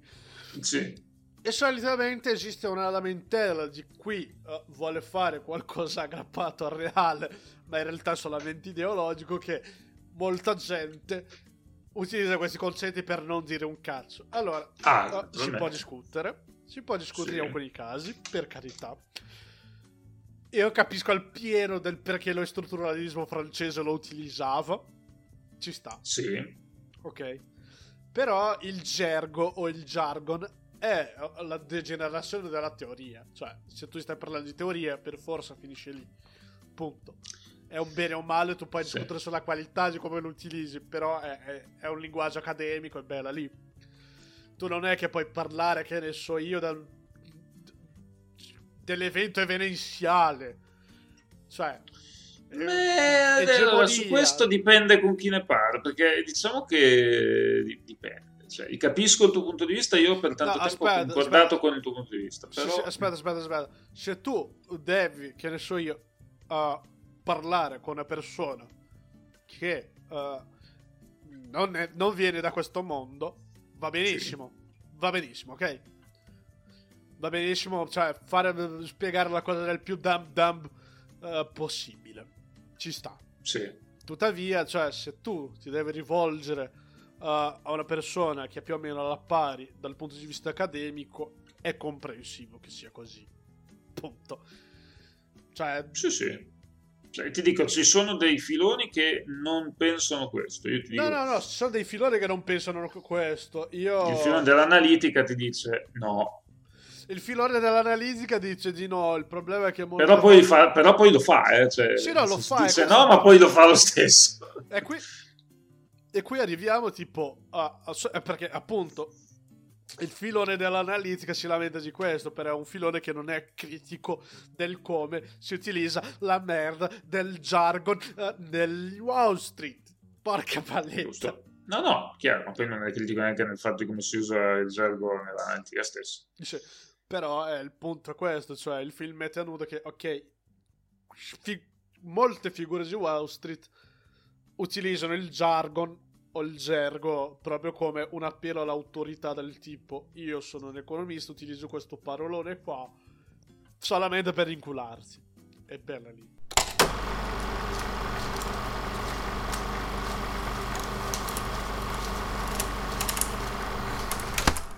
Dunque, um, siamo al punto nella quale, uh, nel secon- nella seconda parte del film, che inizia nel 2006, uh, loro se ne accorgono che l'investimento non sta andando come loro avevano predetto, ovvero uh, la borsa non sta calando. Continua No. a... Uh, uh, tutto... Wii! E allora si incastrano e dico, ok, ma cosa sta succedendo? La prima cosa che il gruppo di Steve Carell fa è quella di prendere e di andare a parlare con una persona che dovrebbe verificare ehm, il mutuo. Eh, O come sono fatti Sì. questi contratti. E lì lo riscopro che cioè, questa gente qua chiude un occhio perché se no i Claysi vanno da un'altra parte. E automaticamente si crea un circolo vizioso nella quale tutti quanti chiudono un occhio. Eh, perché se no si Certo. va da un'altra parte. E vabbè, eh, solo che questo non basta a loro, loro dicono ok, andiamo a vedere ehm, nel- nella fiera di questa gente che organizza la roba dei subprime. oh, sì. Eh, perché tu, tu sapevi Mm. eh, che ci sono le fiere della finanza, cioè le fiere dei prodotti finanziari. Ah, beh, cioè io... E ci sono anche in Italia. Sì, no, esistono fiere di qualsiasi cosa, quindi bella. Cioè, ci ho lavorato nella Sì, ristorazione. no, ma sei mai andato a una di queste fiere? No, no, no, io odio Oh, fiere. bello, va- no, devi- no, io, io amo le fiere, ma io ti consiglio molto di andare a una fiera della, eh, dei prodotti finanziari, Perché? perché è, un- è un'esperienza che devi vivere. è un'esperienza Oh, che man. si deve vivere, tipo, è qualcosa del tipo, non so cosa dire, so solo cosa sentire. Sì, eh, perché di fatto cioè, tu lì vedi tutto quello che è la bassa manovalanza finanziaria, ma la bassa manovalanza davvero, cioè si parla di... Non, so, non, non te lo so spiegare, devi, devi fare questa esperienza un giorno, Quando la, la pandemia finirà facciamo, faremo tipo un viaggio. un viaggio, sì, facciamo un viaggio con, con la videocamera in cui li prendiamo tutti. tutti gli affari sporchi. E vabbè, e qui ci sono tipo i, i miglior momenti del film nella quale tipo c'è una conferenza il personaggio Steve Carell fa ma ok, ma secondo i tuoi dati eh, come verrà fuori non mi ricordo neanche la domanda che lui fa però tipo il tizio dice no andrà alla grande tipo il personaggio Carell alza la mano facendo un zero e fa no il tuo investimento è zero Sì, e se ne va. se ne va e viene mandato a. E, e tipo, e lì cioè, il film mi ricorda, sì, è successo per davvero questa roba. Sì, sì, sì, quelle... sì. Però tipo, Oh, lì, lì loro comprendo che, cioè, c'è l'abisso, c'è il fondo dell'abisso, Sì. e nel fondo dell'abisso c'era una porta in cui tu aprivi e potevi scendere ancora più in giù. Ed è stata aperta e sono scesi ben più in giù. E è la, sono scesi-. Sì, perché lì non se ne accorgono che tipo praticamente la bassa manovranza non ha un, un minimo di etica e ca- non, non capisce cosa sta facendo. No, assolutamente. Perché i soldi giravano. i premi. Esatto, voleva solo avere i premi. Sì. Eh. Tanto è che uno dei, dei due ragazzi del gruppo di Brad Pitt ehm, va a incontrare l'ex ragazza del fratello di uno di loro e questa qua che lavorava nella finanza voleva un lavoro in un'al- cioè voleva chiudere degli Sì. affari con un'altra banca e lui fa ma aspetta questa roba non è illegale e lei si gira e fa ma tutti lo fanno Esattamente. E lì E nel film viene reso chiaro più di una volta che alla fine per tutta questa storia in prigione c'è andato solo un tizio svizzero. Sì, un tizio a ca- cioè un tizio che aveva perso la quantità di soldi che si perdeva Sì, in un giorno qualsiasi prima della crisi. esatto. Sì. E vabbè, loro capiscono che il, eh, il buco è veramente più in basso e c'è il momento nel quale, bellissimo, l'espressione di Steve Carell, quando lui va a incontrare l'asiatico. Signor Wang, Sì. mi sa che si chiamava. Guarda, sì. E le facce che lui fa mentre parla con lui, tipo, ok, io forse non sto capendo di cosa stai parlando. Però nella tua faccia lo sto capendo. E il film eh, lascia chiaro che quello che succedeva, e attraverso una delle tante analogie che c'è, è che eh, essenzialmente la gente scommetteva. E le scommesse Oh, sì. andavano sempre a buon fine. E la gente che vedeva le scommesse diceva: Ok, voglio scommettere anche io, dato che le cose stanno andando a buon fine. E vinceva. E la gente che vinceva eh, subiva delle scommesse perché altra gente voleva scommettere su di loro. E vedeva che questa gente guadagnava i soldi e quindi si guadagnava i soldi. Quindi praticamente c'era tipo una grandissima fila di persone che scommettevano E nel momento in cui la prima persona che hai scommesso avesse perso, sarebbe tipo un effetto a cascata. Sì, e non poteva che succedere. E non poteva che succedere, sì. esatto. Ovviamente. eh, Ovviamente.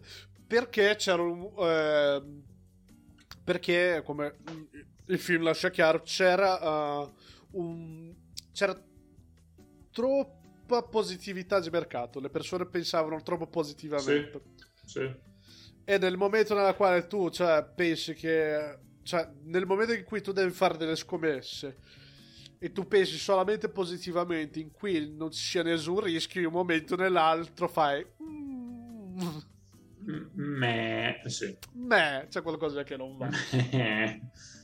Soprattutto quando eh, sei arrivato non a... perché il- l'eccesso di positività per quanto riguarda mercati di soli derivati non ha nessun problema in quanto i derivati sono fattori matematici. Il problema è che quando tu vai nella coda dei derivati fino al sottostante Mhm. fondamentale, e cioè il tizio perde il lavoro e non ti può più pagare il mutuo, allora lì succede qualcosa. Oh, Oh, sì, è il motivo per cui si fanno derivati di derivati quasi all'infinito per cercare di evitare il più possibile di avere qualunque tipo di contatto con il mondo reale, perché altrimenti lì so cazzi gravi, Eh, come si è visto tra l'altro. e vabbè, loro capiscono che il buco è veramente in basso. Io, i, i due ragazzi scommettono eh, su un'azienda e guadagnano un po' di soldi. E Sì. festeggiano e Brad Pitt si guarda e fa Ragazzi non dovete festeggiare State scommettendo contro Wall Street E eh, sai cosa non mi piace da- dell'economia? No Brad Pitt Non- quello che non mi piace dell'economia è che si riduce tutto quanto a, a numeri. Sai cosa succede se l'economia cala di un per cento? No, Brad Pitt. 40.000 persone muoiono di povertà. esatto. Ricordatevi di questo. Io adesso me ne vado perché in questo momento io sembro appena uscito da tutti gli uomini del presidente. sì, decisamente. E vabbè, ehm, il personaggio di Steve Carell tipo rimane abbias... cioè, ha basito. sì. cioè, lui rimane proprio abbasito da quel che vede e ha un breakdown totale. Va dalla sua moglie Marisa Tomei, inizia a piangere a raccontare del suo fratello perché ha capito che, ero- che erano in un punto di non ritorno, tipo. Già, E nel frattempo il personaggio di Christian Bale, cioè, si incazza un botto. beh, perché- lui si, si incazza un botto. si incazza un botto perché tipo i suoi capi vogliono i soldi, la gente, gli av- cioè, la gente li contatta solamente tramite gli avvocati per processarlo, Sì. tipo. Ma lui sempre si incazza, però se ne sbatte le palle e fa come vuole lui. E, Fa come... e- e- e sì, Perché lui, cioè, lui passa tutto il giorno eh, nel suo ufficio a fingere di suonare la batteria mentre ascolti Metallica. sì, è vero. Fa l'air band. Fai il band, tipo. C'è la cui il funzionario lo fa. Guarda, io sono qui da un mese, ci ho parlato con lui solamente nel colloquio. Già.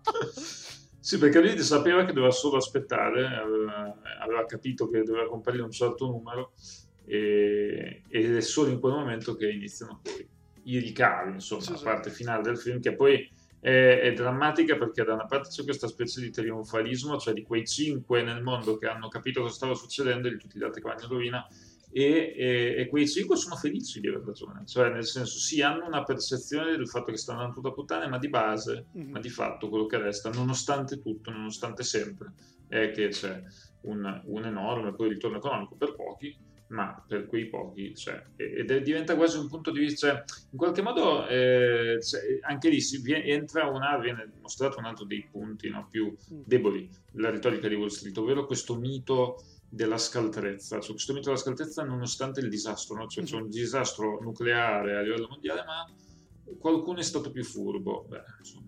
Qualcuno è stato. Eh, la cosa interessante è questa: cioè, mh, c'è un momento nella quale il film riconosce questo, che è quando il personaggio di Stevie Carell va a vedere nell'ufficio dove c'è la tizia che dovrebbe guardare i contratti, ma non lo fa. Sì, E, e lei li guarda in faccia e dice: Guarda, ma cioè, tu non sei diverso da me a questo punto. Tu stai scommettendo contro il mercato. Se il mercato ca- esatto. crolla, cioè, tu guadagni un posto di soldi sulla disgrazia altrui. Sì, E vabbè, uh, esatto.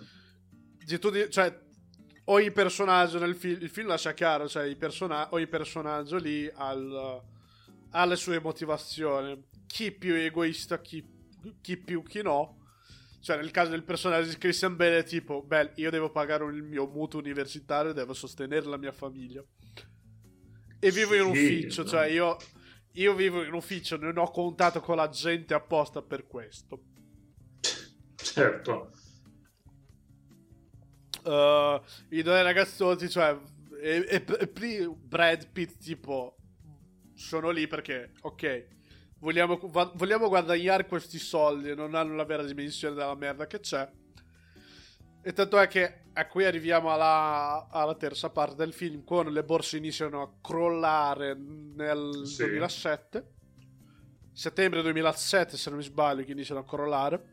Sì, perché dopo ci vuole del tempo, visto che è un crollo progressivo, ma lento. E la prima cosa che i due ragazzi del gruppo di Brad Pitt capiscono è che, ok, bello, cioè, abbiamo delle... cioè, la gente finge che il mercato sta andando bene, ma le borse iniziano a calare.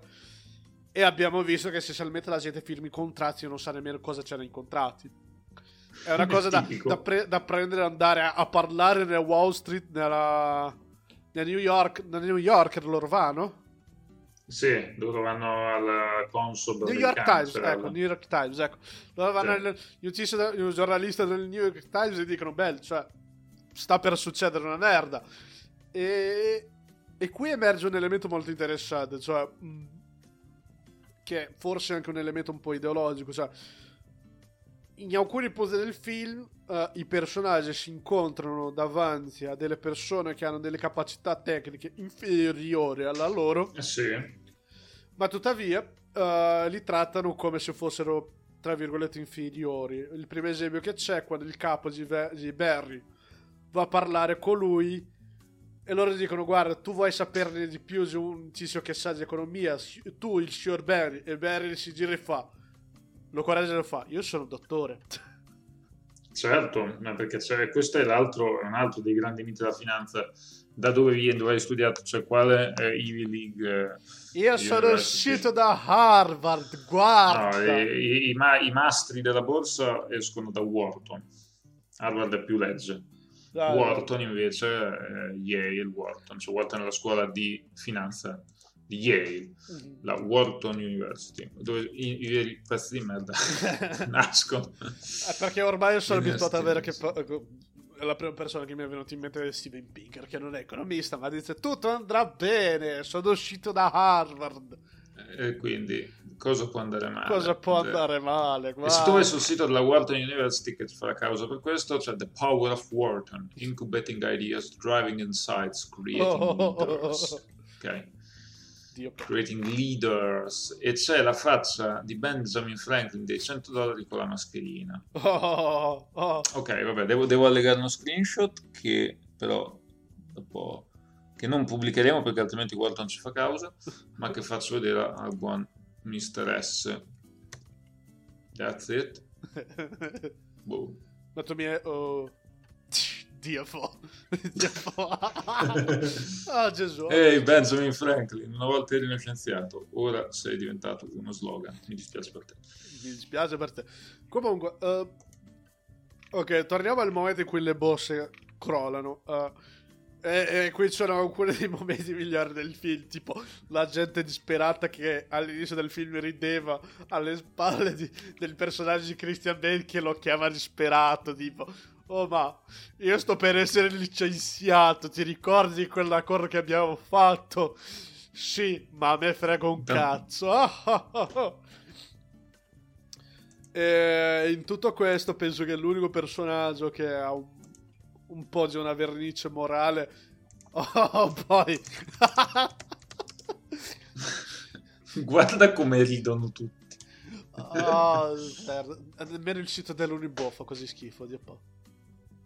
Del- Oh, povera Unibo. No, il sito dell'Unibo è messo... Vabbè, eh, stiamo deviando. messo meglio di quello di Wharton. Ah, Vabbè. Certo. Alma Mater studiò a Bologna, l'università più vecchia al mondo. Oh, oh, oh, oh, La oh. seconda, perché la prima è in Arabia. in Sì, no, ma loro tengono a precisare, siamo so. la più vecchia al mondo e non vogliono... vogliono... Perché Perché sei in Arabia non è il primo mondo, non è l'Occidente. Giusto, quindi non conta, però conta. quella che, è la necessità di averlo è, Comunque, che insomma, colui che ha diffuso lo zero, ma eh, penso che tutti i, per- di tutti i personaggi, l'unico che aveva più o meno un impito più o meno morale, ma di sfondo di vendetta, era quello di Steve Carell. Sì, E penso Sì. che c'è, c'è uno dei momenti molto. C'è un momento molto interessante che è quando il personaggio di Emily Strong lo chiama e lo fa: Guarda, è il momento di vendere, lo dobbiamo fare adesso. E Steve Carell è lì che tipo fa: Beh, ma sarà una merda lo stesso, cioè daranno la Sì. colpa a- ai poveri e agli immigrati. Dai, è tipo il personaggio di. che strano. di, di- di Ryan Gosling interviene e fa no ma lui stava sbagliato no il mercato è stato regolato un'altra volta i colpevoli sono stati uh, sono andati in prigione e invece no hanno dato la colpa a- ai poveri agli immigrati come abbiamo visto e questa volta anche agli insegnanti È vero, è vero, perché nel- in quello stesso periodo c'era, c'era una protesta degli insegnanti negli Stati Uniti. Oh, Ah, boy. boy. Ah, America, America. E comunque... Triste. Oh, sì. Poi dopo si arriva all'epilogo in qualche modo. Sì, l'epilogo... Cioè, in realtà è- l'epilogo è, è- è il solito... Vi raccontiamo cosa, Mm, cosa sì. siete fatto dopo, tipo... eh, il personaggio di Steve Carell si è ritirato da Wall Street. Mm, eh, sì, ha un suo fondo di investimento in cui compra solo eh, titoli dedicati all'acqua. No, no, quello è il personaggio di Barry. Ah, è vero, è vero, è vero. Però vedi, no, no, no, io mi ricordo che la prima volta che ho guardato questo film ho detto, figlio di puttana, hai ragione, perché? Perché questa è una storia vera. Negli anni 80 hanno cercato di privatizzare l'acqua nel Cile e tipo l'anno scorso hanno cercato Sì. di privatizzare l'acqua nel Rio di Janeiro di San Paolo. Ascolta, ma lo sai che hanno provato anche in Italia a privatizzare l'acqua? Non sapevo questa, quando? E tu eri già qui. Era già... What? Eh sì. Ti ricordi quando c'era il referendum sui 4 sì? No, non mi ricordo. Beh, tempo fa c'è stato, anni fa, ma tu eri già in Italia, c'è stato il referendum sui 4 sì. Mm. E uno di quei sì era votiamo contro la privatizzazione dell'acqua. sì. Perché c'era idea di privatizzare l'acqua. Sì, certo, guarda, andiamo a privatizzare l'acqua. Che ci guadagna con l'acqua? Mm, chi ci guadagna? Vabbè.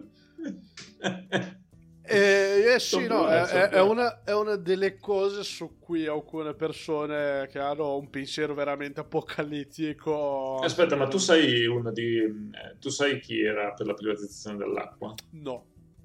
No, Berlusconi, ovviamente. Ma tu sai con chi era alleato Berlusconi in quel periodo? Guarda, eh, non lo so. Prova, prova a pensare. Renzi. No, Chi? Salvini, naturalmente. Ah, Salvini. Ah, il ministro cosplay. Io Sì, al non- momento diciamo che non era ancora a campo, eh, era proprio un comprimario, però era lì che Ah, eh, nel, era nel già lì, di, era- per privatizzare l'acqua. Sì. Sì, sì, quindi faceva il cosplay di venditore porta a porta dell'acqua. Io, Esattamente. io non so, il mio sogno è vedere tipo Matteo Salvini vestito da Sailor Moon a Luca Comics. E questo è il mio sogno. Oh. e questo è il mio sogno. Vabbè, ehm, quindi l'epilogo cioè, ti mostra che tipo dei- del gruppo di Brad Pitt, Brad Pitt, il personaggio eh, Robert Redford, che è, è- in questo film, cioè è Brad Pitt che recita Robert, Re- Robert Redford, ehm, s- s- essenzialmente va in Inghilterra e rimane lì, dove ha un giardino. Eh, uno dei ragazzi si è ritirato dal mondo della finanza perché ha dei soldi e l'altro è rimasto. Sì. Eh, il gruppo di Stevie Carell, cioè, cioè, due, due dei- due di loro continuano a fare la stessa cosa. Il personaggio di Stevie Carell si è ritirato. E da lì poi ha smesso di dire avevo ragione. Perché quella è stata Yeah. la volta in cui aveva ragione. è, una vo- è stata veramente triste.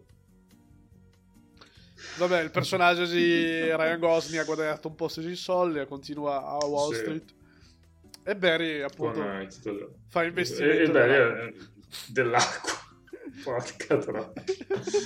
Oh my god. Oh sì, oh sì, gli americani. ah, Già, Oh, e però Dio. questo film eh, ha una morale di fondo, cioè il fatto che è bene spiegare le cose, questa è la morale, e questo film lo fa molto bene. no, lo fa molto bene. Persino quando c'è Mago Robbie uh, a bere del champagne in una vasca piena di bolle. Giusto, giusto, giusto. Che, che forse è la scena più famosa di questo film. Sì, anche se non, non- non per merito. diciamo. Non per me, no, vabbè, niente, niente, niente male. Mago Robbie è favoloso. No, esatto, per carità, per carità. Eh, però, tipo, è questa scena e la scena della cane. Sono le due, le due scene proprio Sì. più ricordate di questo film. Sì, la morale di fondo è, guarda, l'economia eh, moderna eh, si spazia per stregoneria in realtà Invece è spiegabilissima. è spiegabilissima e è una presa in giro pazzesca per chi è un me- mi- mero mortale.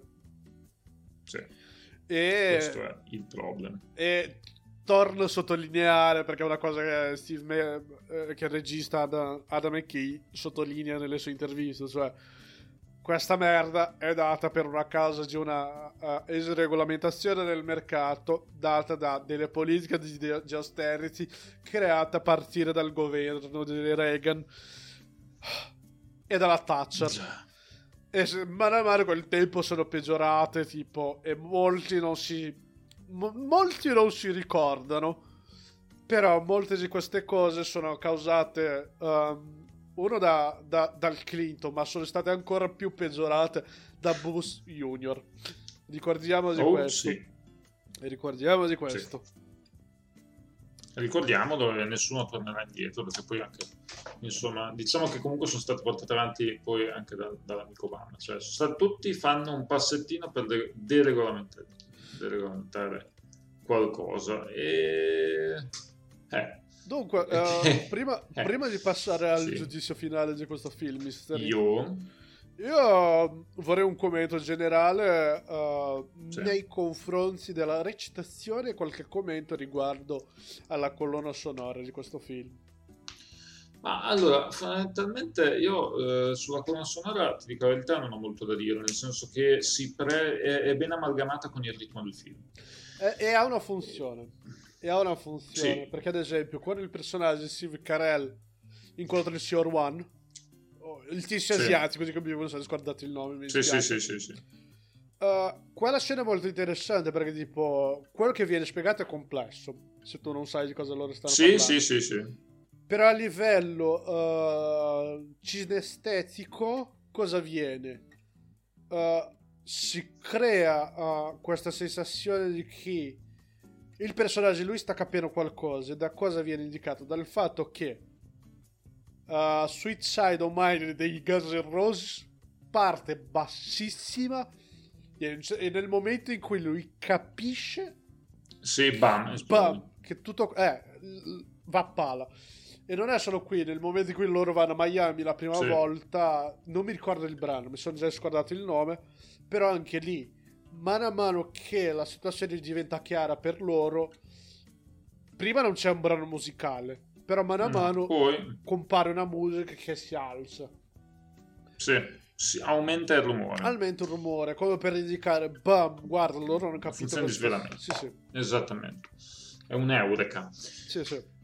E, e quindi questo cercherò di dire sulla colonna sonora. Per quanto riguarda invece la recitazione, secondo me eh, io l'ho apprezzata veramente tanto perché da una parte cioè, si ha a che fare con un- la trasposizione di un libro, entro cui il, il servizio principale di questo film non è la, la storia, ma la spiegazione di un meccanismo. Mhm.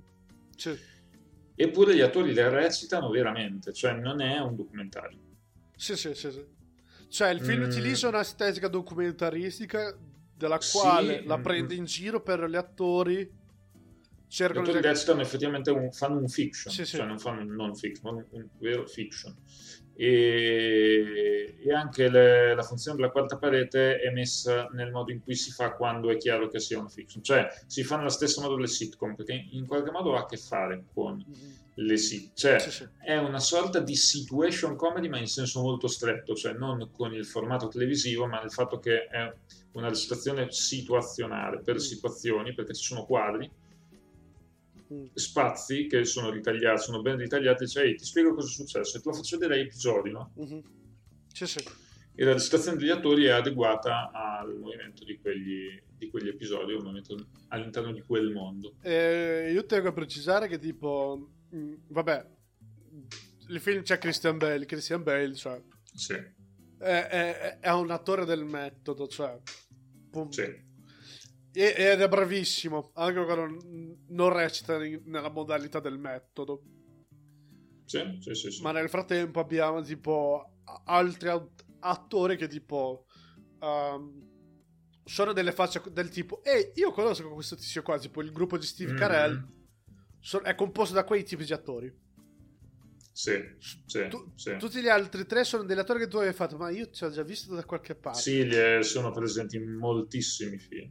Sì, no, il più giovane che c'era lì era Jeremy Strong. E io lo conosco Jeremy Strong perché, tipo, io ho Mhm. visto The- su Session.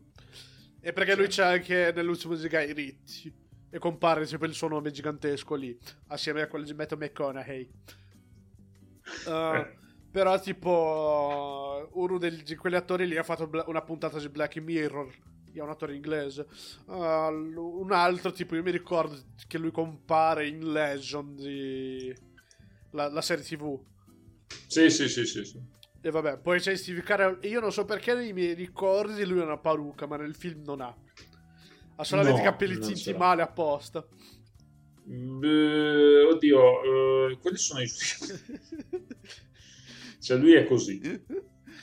Sì, sì, però già, Steve Carell anche qui recita bene. e- Sì. Ma secondo me il più divertente da guardare eh, è il personaggio di Ryan Gosling. Sì, certo, vabbè. eh, Cioè, perché non è la sua solita recitazione. Cioè, lui era per... No, è qualcosa di... Cioè, perché lui era già venuto. Cioè, lui era già più o meno famoso per aver fatto dei notebook o, e il giovane Ercole. Però diventa veramente famoso dopo aver fatto Drive. Beh, Drive. eh, cioè, lui diventa famoso per fare Drive, per fare Only God Forgive, per fare. eh, successivamente, dopo questo film, eh, il seguito di Blade Runner.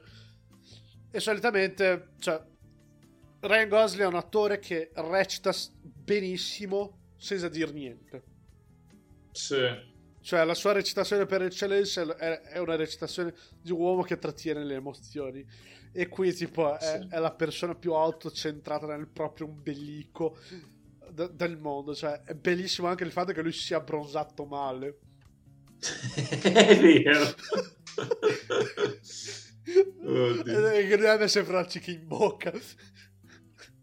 e che i suoi capelli. Cioè, cioè, è, è bellissimo da, legge- da guardare per questo.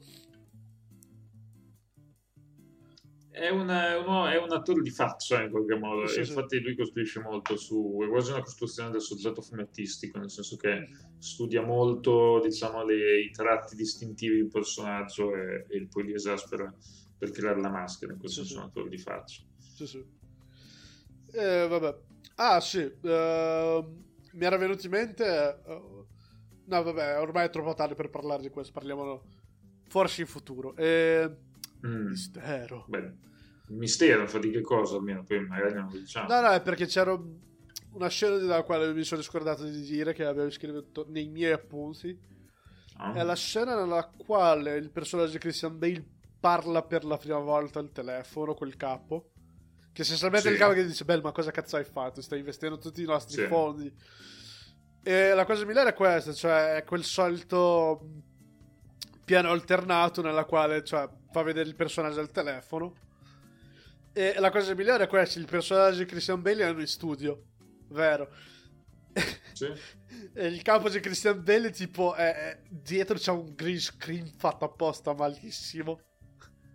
Sì, sì, certo.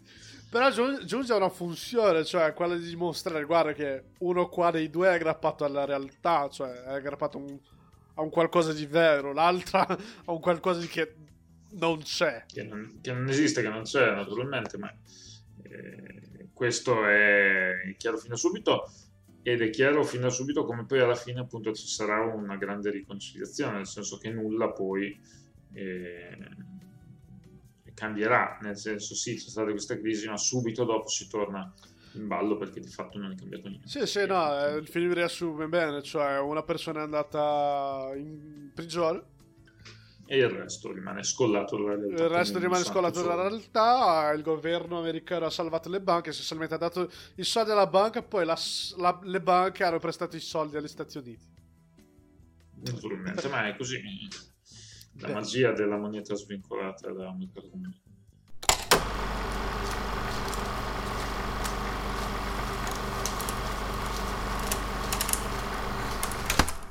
Dunque, Mr. Re, abbiamo parlato persino troppo.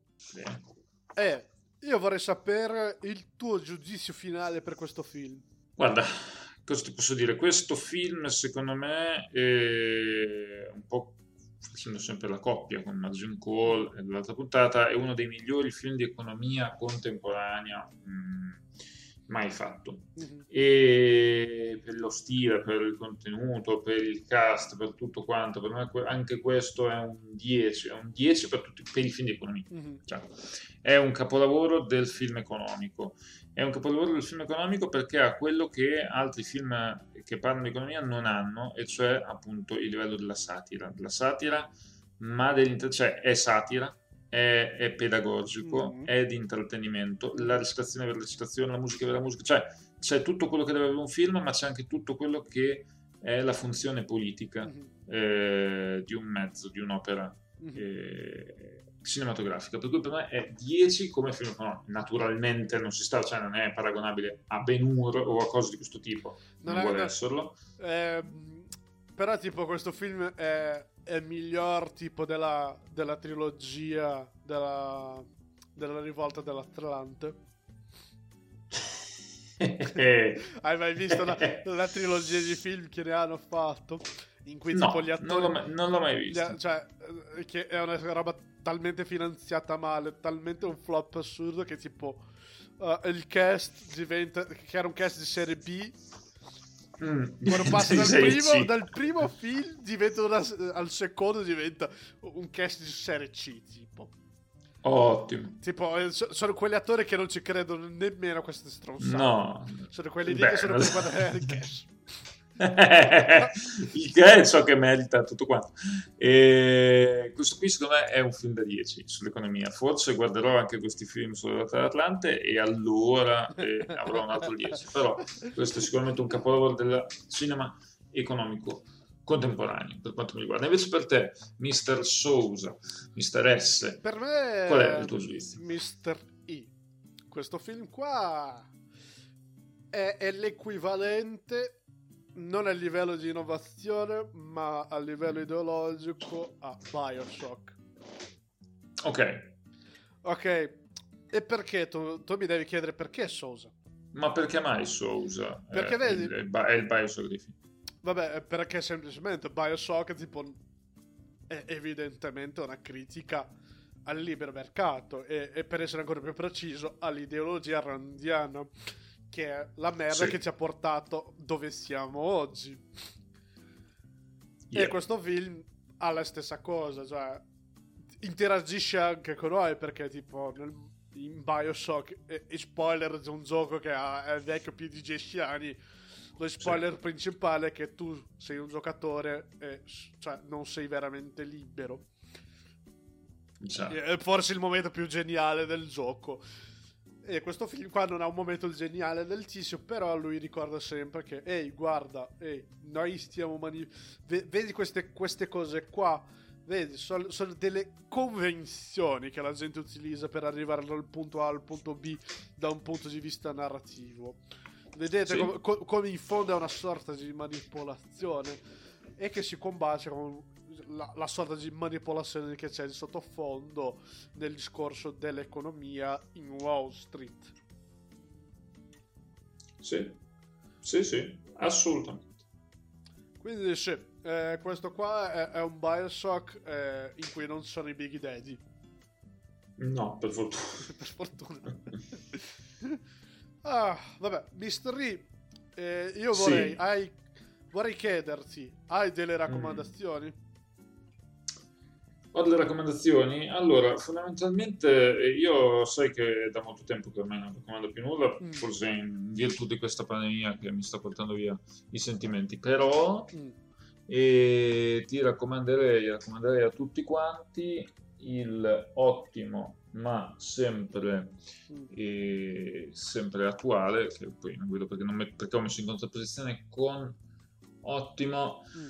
Un libro molto particolare Mm. che si chiama ehm, L'Osia Philosophie, cioè l'Uccello Filosofia, ovvero Filosofia per bambina, scritta da Gilles Deleuze per la propria figlia. Ah, sei riuscito a trovarlo, figata. No, però lo consiglio ugualmente perché in questo modo spero che qualcuno ce l'abbia e mi dica, "Ehi, ma ne vuoi un po'? Sì, lo vorrei. Eh, beh, ehm, hai qualcos'altro da raccomandare? No, preferirei di no. Tu? E fammi pensare un attimo, perché io sono sotto esami. E la- questa Ah, giusto, quindi hai qualcosa da raccomandare, buon uomo.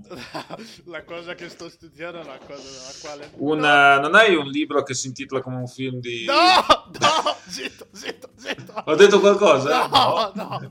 E anche come un videogioco giapponese senza il numero alla fine. Una serie di videogiochi. Giochi di ruolo. Attento, attento, mi sta Ho detto Io niente, voglio laurearmi. Io voglio Chi ha laurearmi. capito? Chi ha- ma chi ha, chi ha capito? Nessuno. Ok, ok, bene. Eh, io non ho da raccomandare queste cose che sto studiando. Io Ok. um, avrei da raccomandare, fammi pensare, eh, eh, qualche sinfonia di Philip Glass.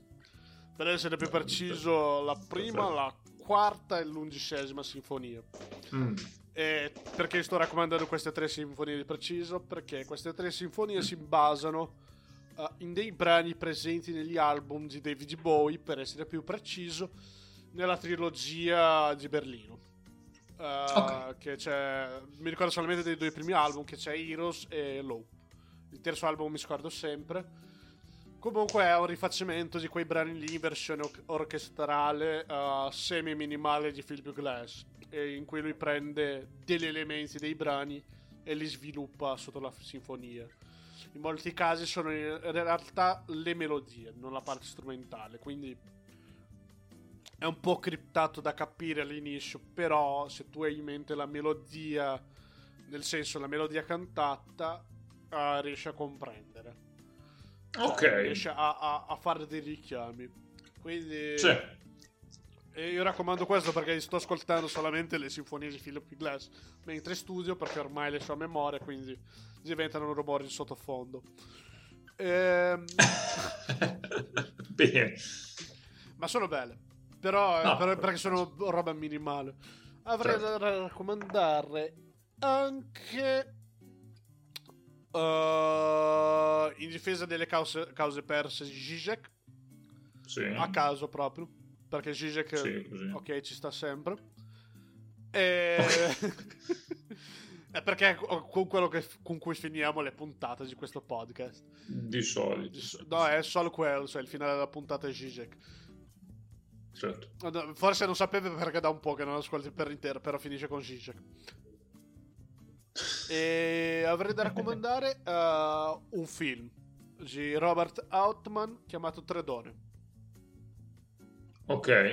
Ok. Sì, è, è- è- è- una delle cose più what the fuck. E ha, è un film che indirettamente c'è qualche richiamo a persone di Eggman Bergman. Oh, ok, davvero. Sì, sì, sì. Ok. Anch'io ho un film da raccomandare che mi è venuto in mente. Sì, sì, vai, vai, raccomando. a parte persone in interno che stiamo ripetendo un po' troppo spesso è White Boy Rick White Boy Rick Ah, che è arrivato negli streaming da poco, giusto? sì Mm. White Boy Rick eh, lo consiglio vivamentisssimamente perché è una storia veramente interessante che critica aspramente il sistema giudiziario americano e, e, non solo, è anche una certa modalità di gestione delle forze dell'ordine negli anni 80, che adesso non è più così. E... È, un po' peggio. Ma allora, guarda, rispetto a come era negli anni 80, no, è meglio. Eh, no, e tu dirai, come cazzo era negli anni 80? Molto, pe- molto peggio. Non so, io, io, mi ricordo peggio. solamente della New York degli anni 80 e degli anni 70, quindi devo immaginare che era molto peggio. Eh, no, eh, sì, sì, è una roba, è una roba allucinante. Consiglio a tutti questo film, lo consiglio veramente, lo consiglio tantamente, quindi guardatelo e eh, amatelo o odiatelo, ma sicuramente vi farete un'idea ben più precisa di un ragazzino che eh, viene incastrato e gli viene dato l'ergastolo a 17 anni. Vabbè. Per un crimine non violento. Buona giornata. Vabbè. Ah sì, no, aspetta, eh, avrei un'altra raccomandazione dalla quale okay. ho visto oggi che è A Promising Young Woman con Carrie Mulligan, è un mm. film uh, prodotto da, Mar- da Margot Robbie. Eh, ok. Sì, è un film di vedetta, è veramente interessante. Guardatelo eh, perché. E...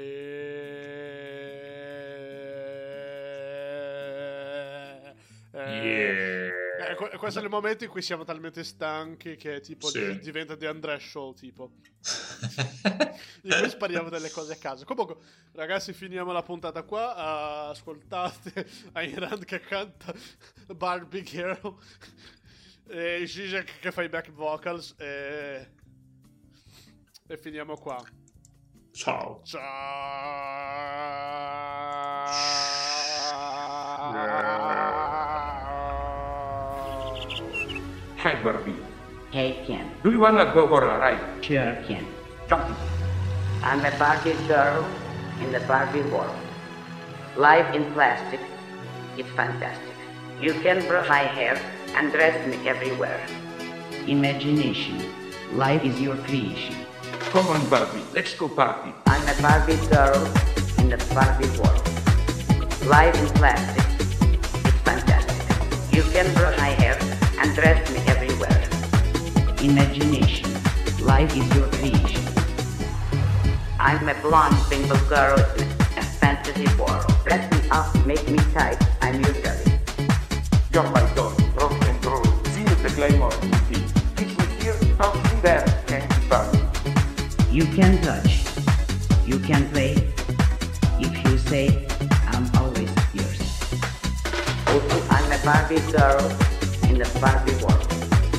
Life in plastic is fantastic. You can brush my hair and dress me everywhere. Imagination. Life is your creation. Come on, Barbie, let's go party. Come on, Barbie, let's go party. Come on, Barbie, let's go party. Come on, Barbie, let's go party.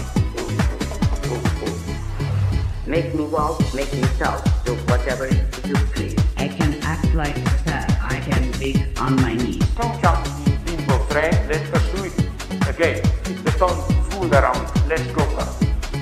You can touch, you can play. If you say, I'm always yours. You can touch, you can play. If you say, I'm always yours. Come on, Barbie, let's go party. S, S, S. Come on, Barbie, let's go party. Come on, Barbie, let's go party. S, S, S. Come on, Barbie, let's go party.